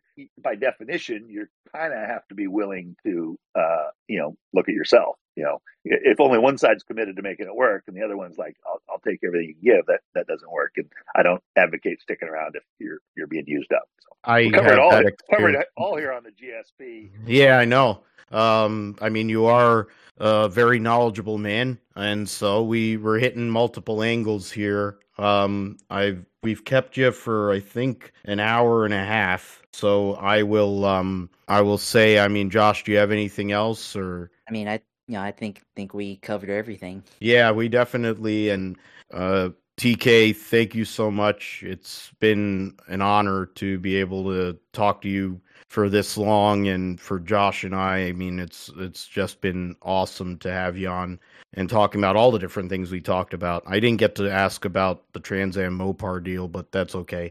Um, that was kind of brief, but I asked you about the Viper thing, so I'm still happy. Uh, but um, thank you so much for coming on. Give my best to Pony. I know she's in in the light over there, so walking in and out. So and to the cats and all the other assorted um, furry friends that you have. Um, thank you so much, man. Uh, you're one of my racing heroes, and um, to be able to talk to you and have this time has just been awesome. Well, kudos to both of you for you know, getting to this milestone. Uh, hundred and what shows? What is this? Seventy three or yeah, 70. 173. Yep. Yeah, 173. Well, kudos to you guys, and uh, hopefully the next one won't take two years to orchestrate. Uh, you know, I'm ha- happy to come back uh, on a periodic basis, but uh, thanks for having me. Enjoyed it, and uh, we'll see you soon. All right. Thank you so much, Tommy. Um, Tommy Kendall, the motorsports legend who also knows a lot about a lot of things. So if you really need an answer, it seems like TK knows it. Um, that's probably why IndyCar and Randy Bernard wanted him back, and then they screwed it up uh, with Wally, which is kind of interesting since Wally and him never really crossed paths in Trans Am. But I think I think about our days in NASCAR, or when we watched NASCAR in the early 2000s, and they randomly picked Wally Dallenbach to be in the booth with AB and BP. It made no sense then. Uh, he became better over time, but he wasn't an IndyCar guy. His dad was. Um, they would have been better off with TK, and that year was a great year in 2011 until, of course, um, or 2012, I think was, or yeah, because NBC. Oh no, that's right. That was during the days of Versus, and then ABC had like a handful of races with Marty Reid making no sense, and then um, and uh, Eddie Cheever and Scott Goodyear kind of having that same dynamic that you brought up with Posey and uh, and uh, Uncle Bobby, but much less likable. But um, thank you so much, Tommy, uh, for coming on, and hopefully we can do this again. Uh, we might have to do a spin-off episode on investing just for the sake of uh, society, but uh, definitely we'll talk racing, no problem. Um, thank you, man. All right, deal. Cheers, guys. Yep. Cheers. Thanks. Um, all right, so So, yeah, we do you have got to to hit the move. red. Yeah, if if you want to hang up, you have to hit the red circle. Okay. All right, guys. All right. Cheers. All right. Yeah. Yeah. All right, no thank you. Uh, Yeah. All just wanted to right. Make sure you that, but yeah, because he was gonna stay on. yeah. Uh, but it's all good.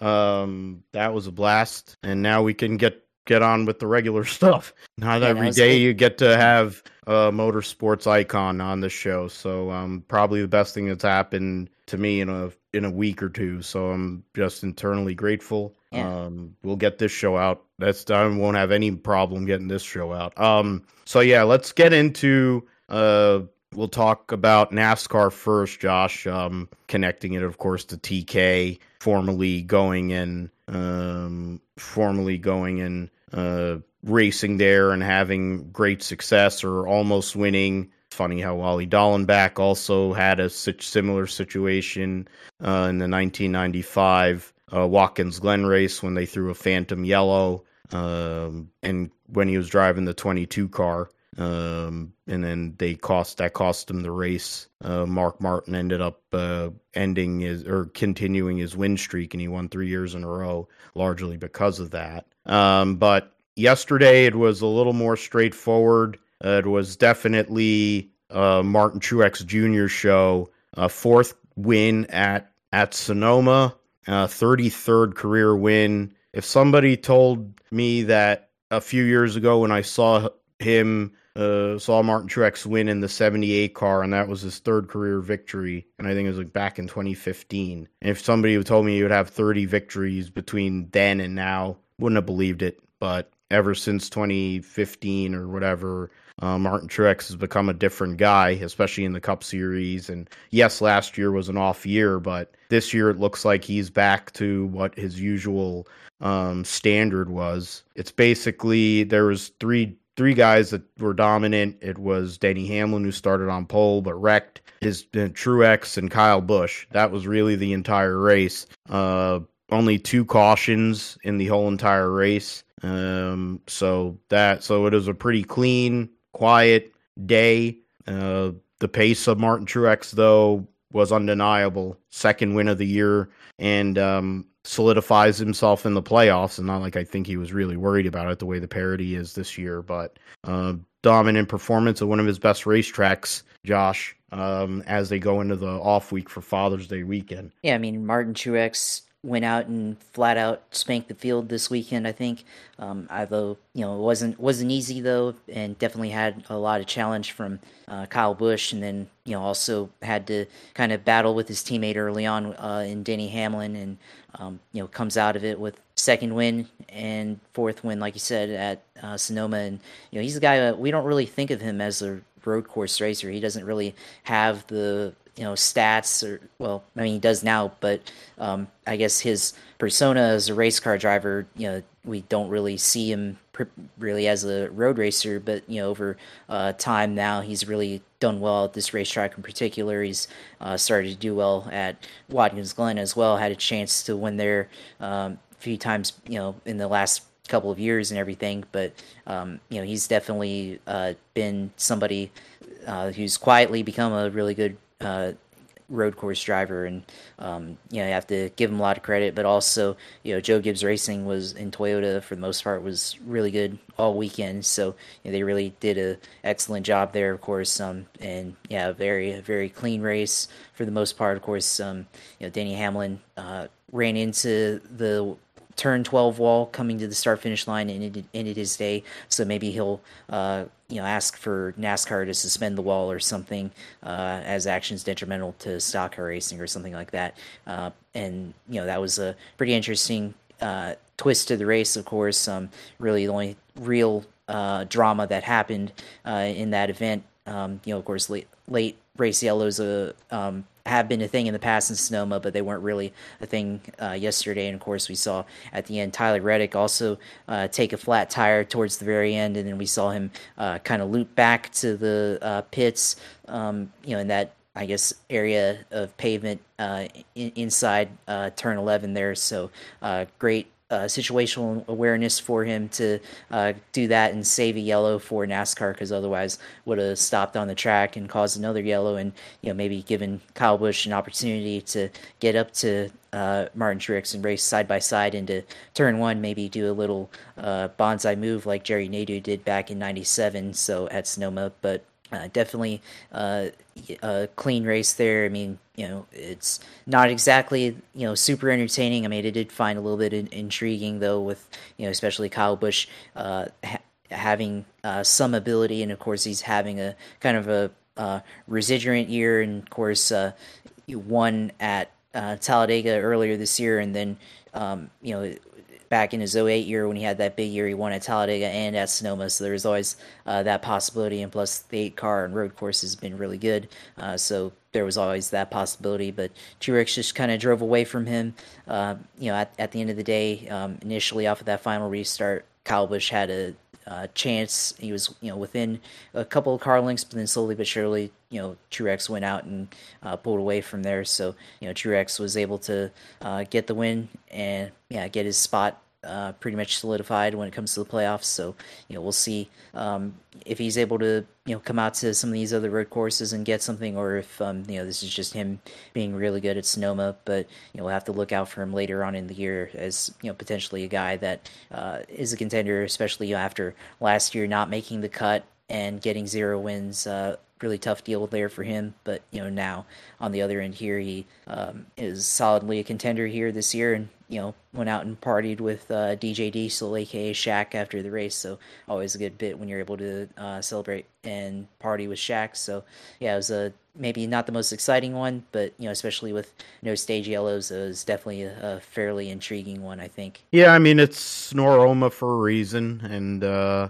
I mean, the real battle was between those two, uh, three guys. Uh, because after that, I think the rest of the field led nine laps. So it was really those guys, the typical guys with Gibbs and Hendrick, which has been the deal all year, kind of stood out as well. Um, Truex over Kyle Busch. Joey Logano finishes third. Chris Buescher fourth for uh, RFK, continuing his uh, recent streak on road courses. William Clyde Elliott the second finished fifth. Tried to do alternate strategy, didn't work out. AJ Allmendinger was sixth. Michael McDowell was seventh.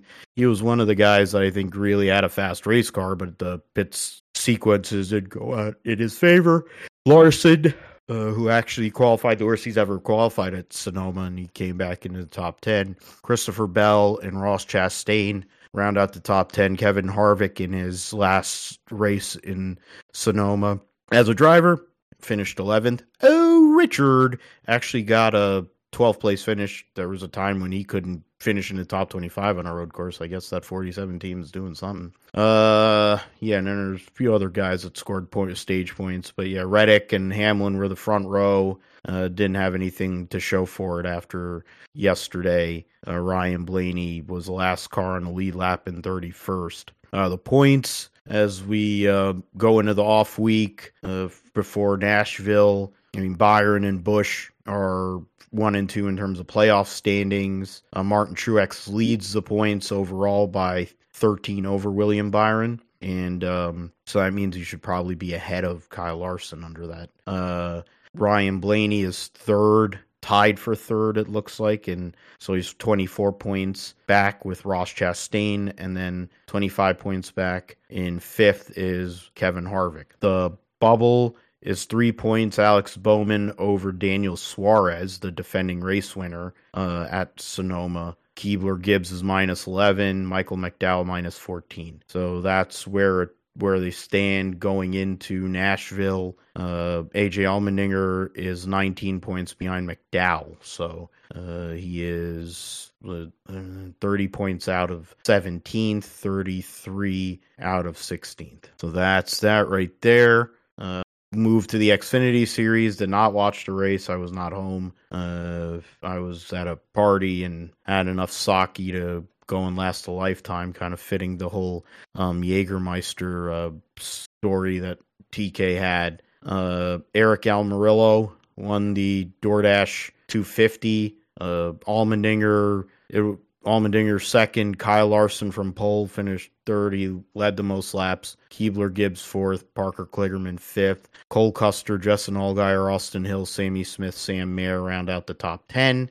Uh, they only had two cautions in this race, also, so that didn't really take too long. Uh, 79 laps, so yeah, two 250 miles. Uh, Almirola, so top four were Cup guys. Uh, Chastain ran. He finished 18th. Ty Dillon finished 23rd. Uh, trying to see. Uh, uh, failed to qualify a Poole, Honeyman, and Mason Filippi. Uh, but yeah, the in terms of the Xfinity Series, Larson dominated, but late in the race, uh, got past or late race restart uh, didn't work out for him, and uh, they He ran into the tires. ran into the tires there, but recovered to finish third. But Aric Almirola gets RSS Racing their first ever victory in the Xfinity Series. Uh, Michael Roberts Construction has been on uh, Zane Smith's vehicles over time. Uh, when he won the championship last November, he had MRC on the truck. So,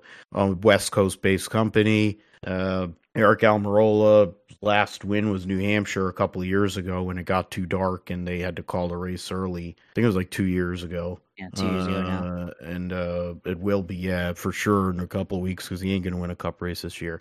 Um, so credit to him. And um, pretty sure big deal for him and his family. Uh, big deal for RSS Racing too, to be fair. But um, yeah, Larson had it pretty much locked up. There wasn't a whole lot that happened otherwise. The main players stayed up there the whole day uh, for the most part. Um, I mean, and but you know, when you have four cup guys, when you have as many cup guys as you had in this field, it was probably going to end up being what it ended up being.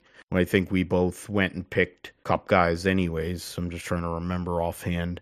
You uh, yeah, I think, and I picked yeah, and, and you picked Allmendinger, and then my pick for the Cup Series was an absolute disaster, and um, Keebler Gibbs looked better than what it ended up being. So yeah, the picks really went well. Um, unlike picking stocks, uh, don't trust me to make picks if you really want to bet. Generally speaking, they don't go so well. But um, do you have anything to add to that for the Xfinity series, or? I mean, you know, I mean, you basically told the story there, but I mean, at at the end, uh, that last set of cautions kind of shuffled the field a little bit, and you know, the announcers kind of brought up Aric Almirola as kind of a guy that um, if he had enough pace and if he was up front, that he could, you know, really um, potentially have an opportunity there to have a win uh, right there, and you know, had the last three starting in the lead, and then Kyle Larson, you know, got shuffled back a little bit, but had passed uh, most of the guys on the first lap or two of that uh, final restart, but then you know he kept dogging Aric Almirola throughout that last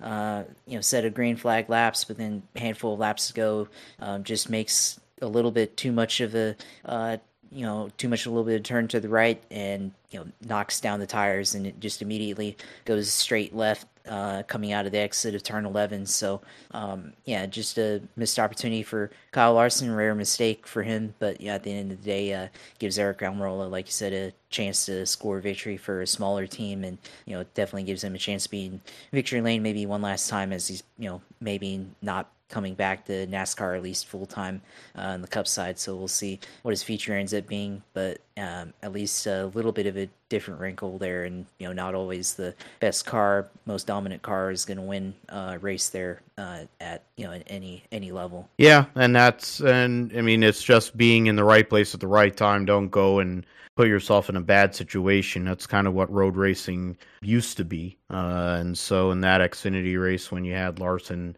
make a rare mistake, um, that was a good job by Almirola to go and do that. Um, and credit to RSS Racing uh, and for uh, giving them a good car. I don't know if it was an SHR car, uh, but you know, is what it is. Austin Hill goes into the off week, uh, still leading by with the win points, but John Hunter Nemechek leads the regular season standings. He's second. Then you have uh, Allgaier, Custer, Chandler Smith, Sammy Smith, and Jeb Burton, who are all in with wins. Josh Berry, Sheldon Creed are pretty solid right now points wise. Sam Mayer plus 41 over the cut line. Riley Herbst plus 27, and Daniel Hemric is plus 18 over Parker Kligerman. Uh, minus nine, a further nine points back is Buckshot Jones. Uh, so we'll see what happens as we move towards uh, the Nashville race here in a couple weeks' time. All right, so move to the roundup. It's the 24 Hours of Le Mans, as we mentioned earlier with Tommy. Uh, talking about Ferrari winning 50 years after the last time they were there as a factory effort. Alexander Pier Guidi, James Calado, and former Formula One driver Antonio, Antonio Giovinazzi gets the victory. Um, they run 342 laps overall. Uh, Toyota number eight, the one remaining Toyota of Sebastian Buemi, Brendan Hartley, and Ryo Hirakawa finished one minute twenty one point seven nine three uh, back of the 51 Ferrari and the Cadillac Racing team, the Ganassi team, uh, finished third and fourth. Their regular WEC car with Earl Bamber, Alex Lynn, and Richard Westbrook finished third. A lap down and a further lap back was the uh, WEC or the IMSA car with Sebastian Bourdais, Renger van der Zande, and Scott Dixon. Uh, then after that, you got a little bit more separation. The other Ferrari, Antonio Fuoco, Miguel Molina, Nicklas Nielsen finished fifth. The two Glickenhaus cars and the first Peugeot uh, finished eighth overall. The Inter Europol competition, number 34, a Polish run, small Polish run outfit. Uh, didn't have radio at the end of the race, but somehow or another uh, outlasted uh, Team WRT with uh, Rui Andrade, Louis Delétraz, and Robert Kubica. Uh, the Duqueine effort, uh, Rene Binder, Pino, and Neel Jani round out the uh, podium for LMP2. Those were 9th through 11th place. Um, there's a couple other. The first GTM car was, of course, the Chevy Corvette. Ben Keating, Nicky Catsburg, and Nicholas Varrone uh, finished a lap ahead of the ORT by TF Aston, Al Harthy, Michael Dinan, Charlie Eastwood, and then the GR Racing Porsche, Wainwright, Barker, Pera. Uh, finished just ahead, 5.3 seconds ahead of the Iron Dames. The ladies ran really well all race long, had the lead for a period of time. Unfortunately, weren't able to uh, get the podium there. Uh, the Hendrick Motorsports of Garage 56 car actually, even though they're not theoretically classified, finished 39th. Uh, had gearbox problems, uh, had to go and spend time in, in the garage to go and replace the gearbox, but was, was running really fast. I mean, when you look at the GT standings. I mean, you're talking about what five? They qualified faster than all the GTM cars. Yep. Five, six, seven, eight, nine. They finished theoretically. If they were in class, they would have been tenth in class. But uh, Jimmie Johnson, Mike Rockenfeller, Jensen Button did a great job. They finished the race. Uh, the car was a revelation. You know, I said it I think yesterday or whatever, I said, well, it's interesting when you give somebody who actually knows how to build a good race car uh, a, a generally a clean sheet, you could see what can happen with it. And that's what happened with uh, Chad Knaus and a lot of the, the men and women that were involved in this program. They took what is generally right now not exactly the greatest piece of machinery uh, racing uh, out on the cup circuit and made it into a really racy car that was able to compete at Le Mans and not be make a total fool out of themselves. Uh, 50 years after the last time a NASCAR vehicle drove at Le Mans. So that's the results there. Uh, the point standings as uh, classification. I guess that's what it is. Uh, season 23 results. So right now in for yeah, so FIA World so World Cup for hypercar teams. Oh, so that's for Jota, Hertz Team Jota for the uh, privateer effort. So they're going to win their own thing. The World Endurance Championship manufacturer points, it's 18 points between Toyota and Ferrari right now. And then the Hypercar Championship, Drivers Championship, the eight team of Hartley, Hirakawa, and Buemi lead by uh, 18 and 25 points over the 51 team. And then the Cadillac number two uh, is third. They're they're third in points. Second Ferrari and the other Toyota. And then the first Porsche. So that's for World Endurance Cham- Drivers Championship. Uh, the LMP2 drivers, Louis Delétraz, Robert Kubica, and Rui Andrade lead by four points over the uh, the team Interpol team, and then uh, we get the teams Team WRT over Inter Inter Europol United Autosport, twenty points out in third. GT Am drivers Ben Keating, Nicky Catsburg and Nicholas Varrone lead the points over Ahmad Al Harthy, Charlie Eastwood, Michael Dinan. The the and it's a huge gap. Uh, they have, uh, as it stands right now, they they're it looks like they're going to lock up the championship more than likely at Monza here in a few weeks' time. That'll be huge for the Corvette racing team and for uh, Ben Keating as well. We'll go and move forward. Go to MotoGP. Uh, Pecco Bagnaia went and won in uh, at home in Mugello. Ducati dominated, no shock. Uh, it seems like every race anymore. Ducati's round took the top four spots. Pecco Bagnaia over Jorge Martin by 1.067 seconds. Johann Zarco was third to give Prima Pramac a double podium, nearly just under two seconds behind Luca Marini. Finished third. Brad Binder was fifth. The standings, point standings, heading into uh, Sachsenring this coming weekend. Bagnaia pulls away from Marco Bezzecchi, who had a rough weekend, uh, 21 points ahead and uh in who's he's in second and then uh was it 24 yeah 24 points uh, is jorge martin in third binder and zarco round out the top five in points in moto 2 category uh pedro acosta with another win uh, over Tony Arbolino, Jake Dixon, Aaron Canet, Celestino Vietti, etc., etc. Joe Roberts actually finished 12th. So um, beat his teammate Dennis Foggia. Foggia. Um, Ai Ogura gets the last point there. Uh, Sean Dylan Kelly. They're sponsored by OnlyFans. Ah, okay. Uh, good money. it is good money. I, I gotta say, OnlyFans uh, probably could get some of the chicks that make their money on there to get on the bikes. I think it would probably be better than uh, what the hell they're doing. Uh, American racing, I don't know what happened where the other American racing rider is, unless he crashed and he didn't make it or did not finish the first lap. There was five bike incident to start the race. SDK is the only American racing uh, rider there. I don't, they, or the British guy they have there too. Whatever. And then the point standings for Moto 2 uh, heading into uh, Sachsenring. Acosta's 20 points behind Arbolino. And then there's a huge gap to Alonso Lopez, Salick, and Aaron Canet. Um, that's pretty close between Lopez, Salick, Canet, and Jake Dixon. Only eight points separating those guys. Um, Joe Roberts moves up to 17th in points. He's right now, I think the goal I don't think getting to 10th is really a goal or likely, but he could move himself up. He's only 14 points out of 12. So SDK, there, yeah, Rory Skinner wasn't there either. So that's the guy I was talking about, the other American racing bike. NHRA raced at uh, Bristol, but they also were finishing out the New England Nationals. Justin Ashley ended up winning uh, both the New England Nationals there, and then also win in Thunder Valley. Uh, Ron Capps, uh, Erica Enders get their uh, get their first wins of 2023 in uh, Funny Car and Pro Stock, respectively. And then what is it? Yeah, Stanfield.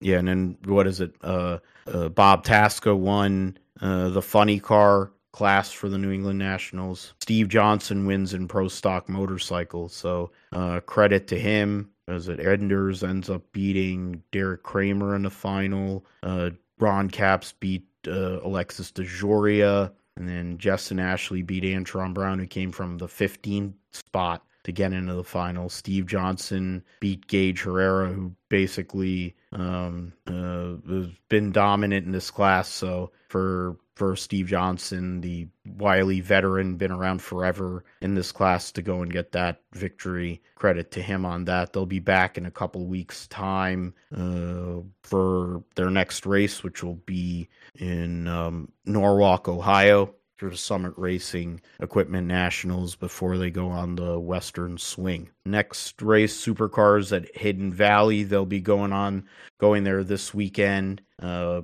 as we've been saying all year, it's Chevrolet is dominating the uh, Erebus team first and second in points. The Red Bulls are with SVG and Broc Feeney are fourth and fifth. Chaz Mostert's the one uh, person in between that with the Walkinshaw and Andretti United Mobile One Ford. Cam Waters uh, in a Ford. David Reynolds, Will Davison. So four Fords among six Chevys. The Chevys are dominating. Uh, Brodie Kostecki leads the points over his teammate Will Brown by 87. We'll see how that all works out. And then, last but not least, we'll mention we'll mention the uh, Indy NXT at uh, Road America. Uh, talk the points briefly, which is Christian Rasmussen leading by two over his teammate Nolan Siegel. Hunter McElrea third, Daniel Frostford, Jacob Abel fifth, uh, Louis Foster, Reece Gold, Matteo Nannini, James Roe, Enam Ahmed tied with Ernie Francis Jr. for 10th in points. And then get further back, Jamie Chadwick 17th in points. Uh, so not the absolute worst, but not great either.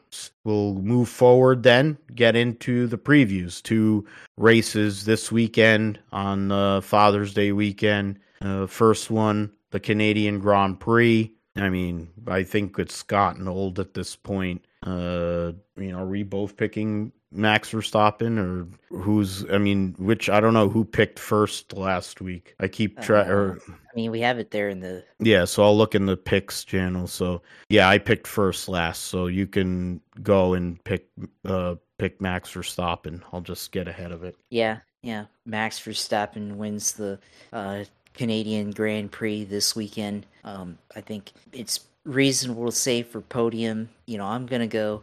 I'm gonna go with Fernando Alonso. He hasn't finished up in the podium recently, so I'll go with him to finish second. Plus, you know, he did do really well, uh, at least in qualifying last year at this event. Uh, of course, um, did have some issues towards the end of the race, uh, but now seems like this year's car uh, definitely a lot more uh, reliable uh, with Aston Martin, and definitely one of the more surprising uh, stories this year in Formula One. So uh, definitely um, something that you look out for there. Um, and then I think Sergio Perez gets third place, gets back on the podium. Last couple of races hasn't been able to get quite up there. So yeah, that's that's what I'll go with this weekend. I think it's pretty straightforward. Yeah. Um I usually would go and go and deviate off of it. Um, I'm not uh, in terms of the winner uh, to win, but I will go with Lewis Hamilton in second and Alonso in third. So Hamilton, Alonso, podium. I mean, we have to see what upgrades some of these teams bring to this race because we're getting into a busier time of the schedule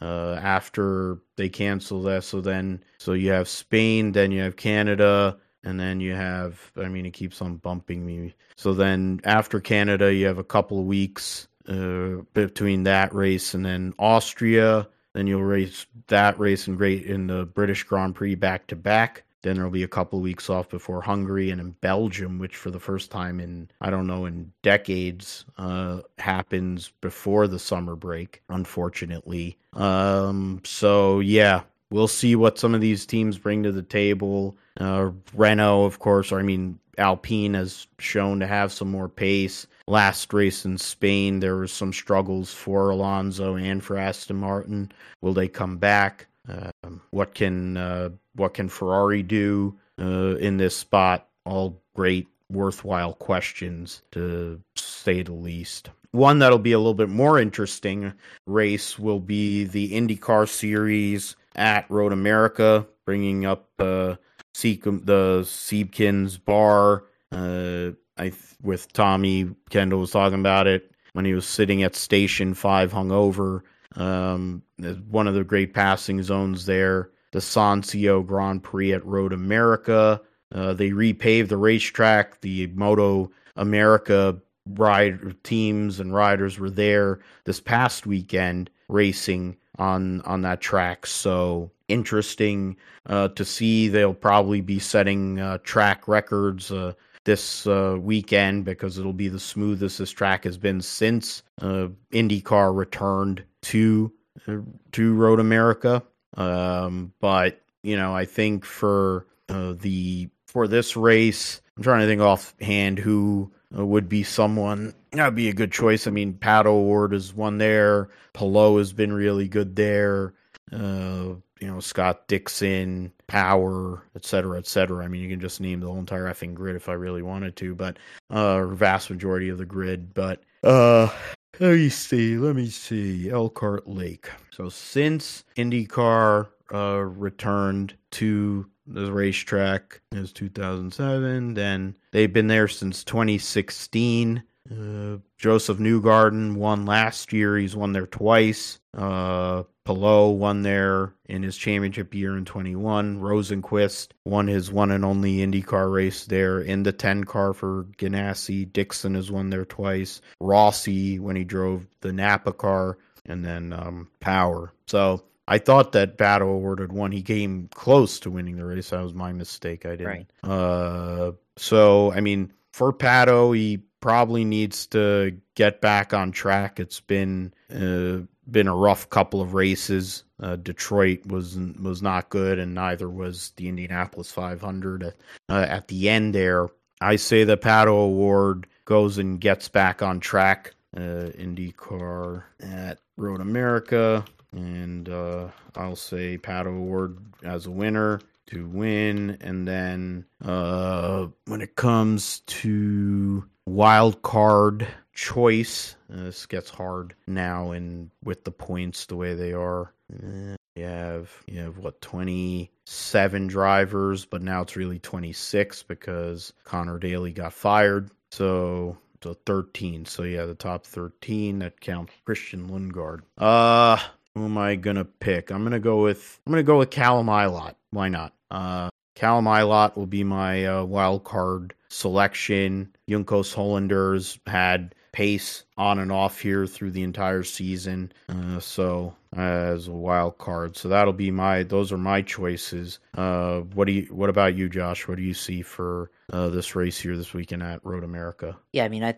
those are some interesting picks there. Um, but for me, you know, I'm going to go with the, actually the other McLaren car in Alexander Rossi. Obviously, I think he's been the best out of the three uh, McLaren entries this year. Um, of course, uh, had a pretty good run a couple weeks ago at uh, Detroit at the uh, Grand Prix there, and uh, has been generally been consistent so far uh, to start the year. And they've only continued will only continue to uh, get better. Um, and I think Road America is definitely a track where he can excel at, and especially McLaren. Of course, they had pace there last year, like you said, with Pato O'Ward. But uh, you know, I think that Alexander Rossi has just been the best out of those three this year, and I think he finally gets his first win, you know, with his new team here so I'll pick.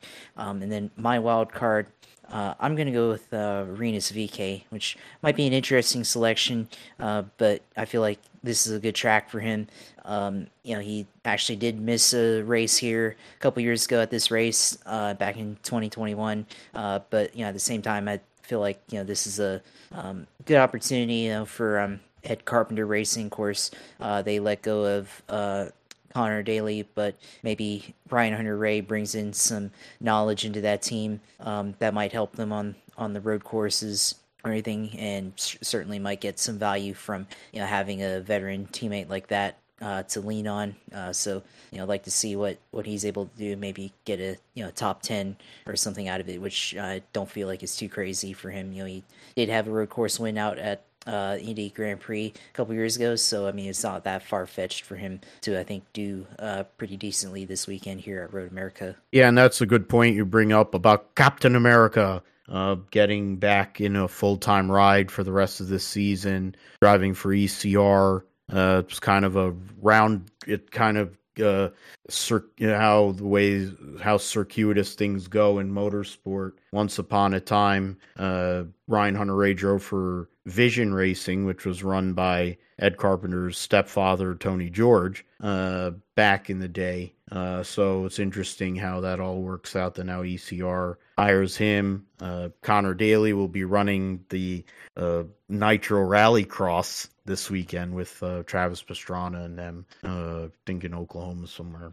so see what happens with that first weekend with Ryan Hunter-Reay back in a full time seat. What comes of that, if there are any real changes come from that. Um, other than that, I don't really think there's any major changes that have taken place to really talk about, but we will definitely bring up everything that went on in Montreal and also at Road America next week on the GSP. Josh, it's your time. Uh, TK gave you uh, props for winning the Indy 500, which is well deserved, of course, but you definitely earned it. You won it. Uh, so let's uh, hear about what's going on in the world of iRacing and in the sim uh, world and gaming uh, with your sim segment. Yeah, of course. And yeah, I was glad to be able to flex that one there earlier. But of course, um, uh, iRacing, of course, very fun uh, time to play uh, on there. But you know, this week um, we're actually well, I'll talk about is what we did in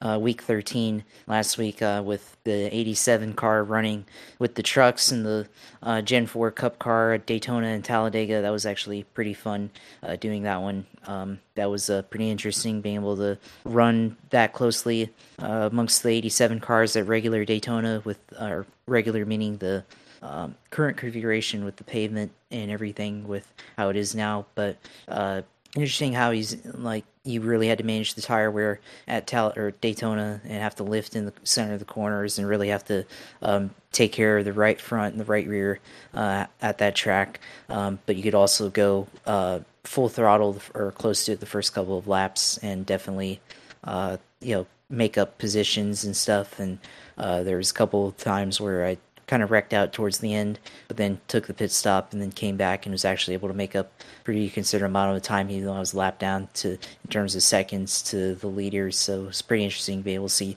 just how new tires on an 87 car do on a repaved Daytona compared to you know the leaders maybe running the whole race on old tires and then having to also navigate traffic of the trucks and the uh, Gen 4 Cup cars there. So um, yeah, it was definitely kind of interesting there. But I mean, it didn't count for anything. It's all exhibition.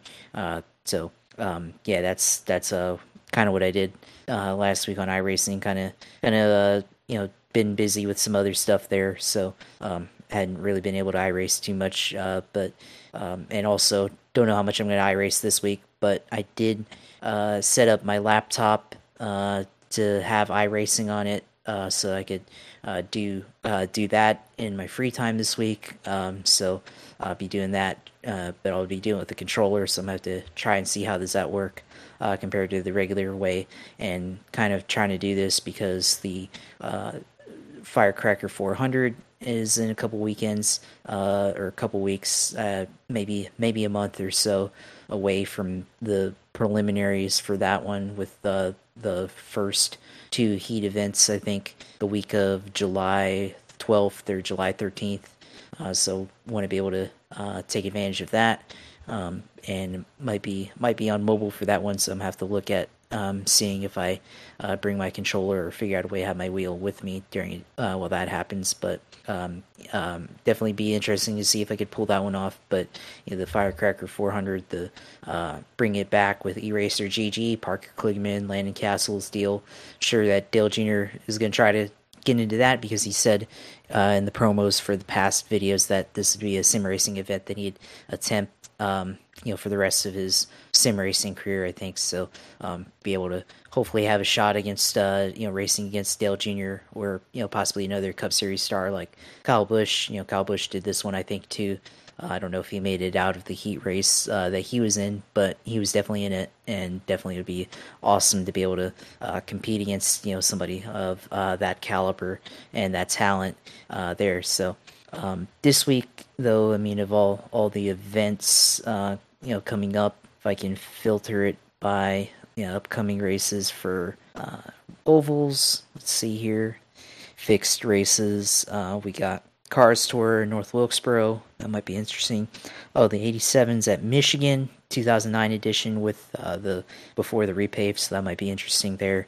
Uh, Arca Menards series at Las Vegas, Cup fixed series. Okay, so it's still the old schedule. Oh no, uh, Cup fixed at Sonoma, uh, the uh, historic circuit. So with the inner loop or the um, you know not the short chute, aka the one with the turn that had Tommy Kendall uh, with the flat tire back in '91. Tied back to that, uh, Gen 4 fixed uh, at Michigan International Speedway, the current configuration there. So with the repave uh, there on the road side of things, pull that up real quick.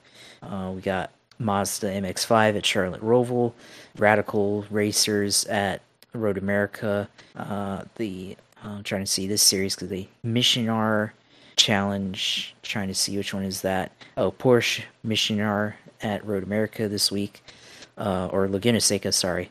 Uh, then uh, the Formula Ford's Rookie Series at Laguna Seca, uh, the Toyota GR cars at um, VIR, and then you've got uh, Open Wheel. See Formula IR at Okayama Circuit. That might be interesting.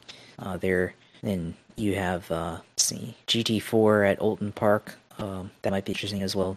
GT3 Ferraris at Watkins International, Watkins Glen International with the boot, so that might be fun as well. So there's definitely a lot of opportunities this week on iRacing. Hopefully, maybe I can try to do a test run or something like that uh, while I'm on mobile here. But uh, yeah, we'll definitely see what uh, later in you know later this year, especially with the Firecracker 400 coming up. Try to start making prep uh, for that so I can try to actually uh, qualify in at least from the heat to the I guess qual the because you have the heat and then you have the elimination qualifying and then the I think the real event and then there's a consolation. So it's probably gonna be a little bit of prep for that and got to do some research and see what I need to do from last time in terms of setup, I guess, to make sure I can make it in. But that should be fun, and you know that's also uh, got a lot of prize money as well, so um, that might be fun uh, to be able to compete for that for a little bit of bragging rights. And also, I think if you actually do win that one, there's a big trophy that comes with that, so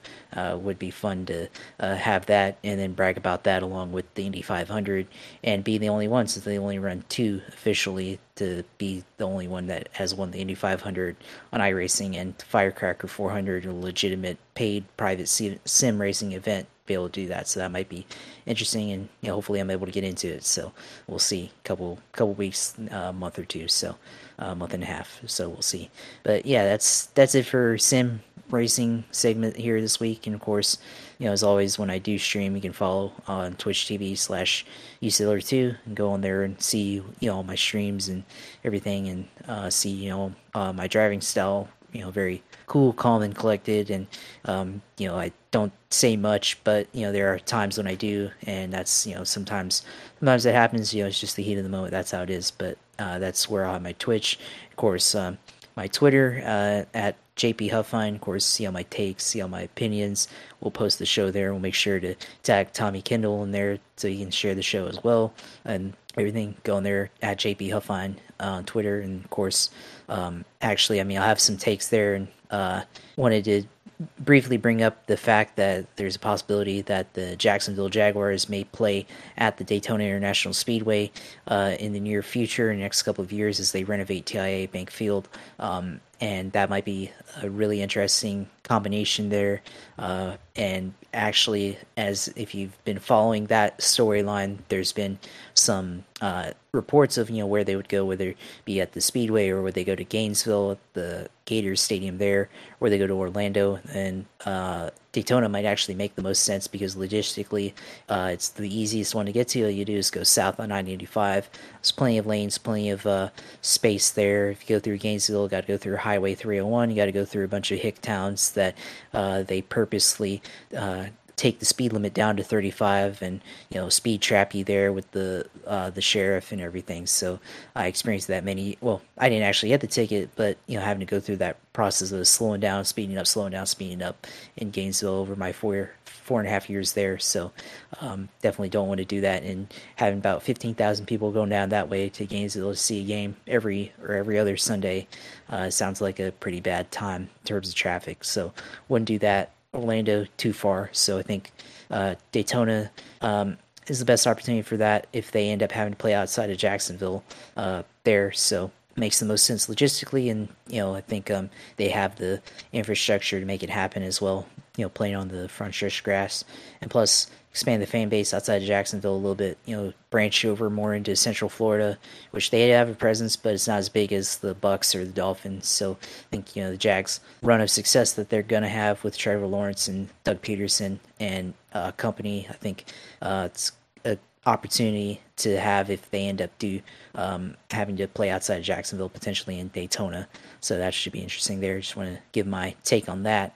Uh, but it would be a great combination, and you know definitely a lot of collab between Jacksonville and the NASCAR and Daytona. Looking forward to that if it happens.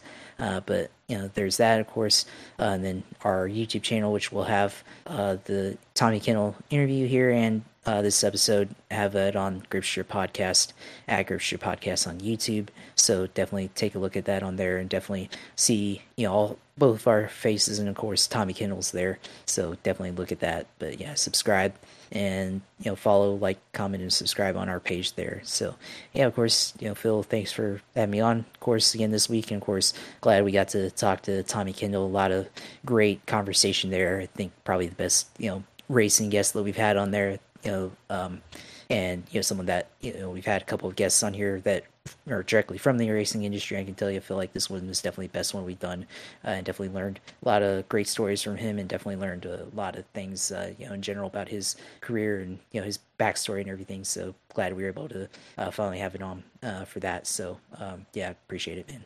Absolutely, man. Uh, thank you.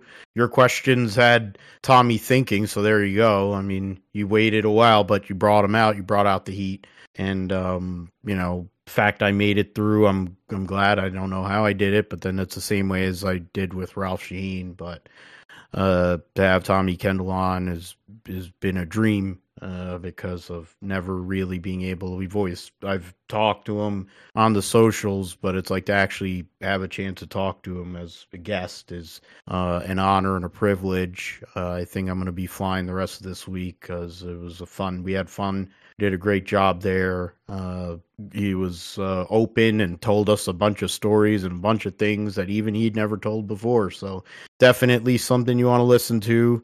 Uh, if you do listen to GSP, then it's no big deal. But basically, anywhere uh, you get podcasts, you can get the Grip Strip podcast. Um, I'll be on the Grid Talk probably this weekend for F for the Canadian Grand Prix race uh, recap. But um, other than that, uh, you can follow me at PG Matthew 28 on Twitter. You can follow me at Philip G Matthew 28 on Insta. Uh, definitely follow our YouTube page, uh, Grip Strip Podcast. At and then we're on Twitter at Gripstrip Pod as well. So um, follow, like, subscribe the whole bit. And uh, we will be back next week, post Father's Day edition of uh, the GSP, to talk about Road America uh, for IndyCar Canadian Grand Prix, and then um, preview uh, NASCAR Cup and Xfinity at Nashville, trucks at Mid Ohio, along with a bunch of other racing series, including IMSA coming back for the six hours at the Glen uh, next week. So we'll get into all that. Uh, thank you for listening to GSP, and uh, we'll see you next time. Take care.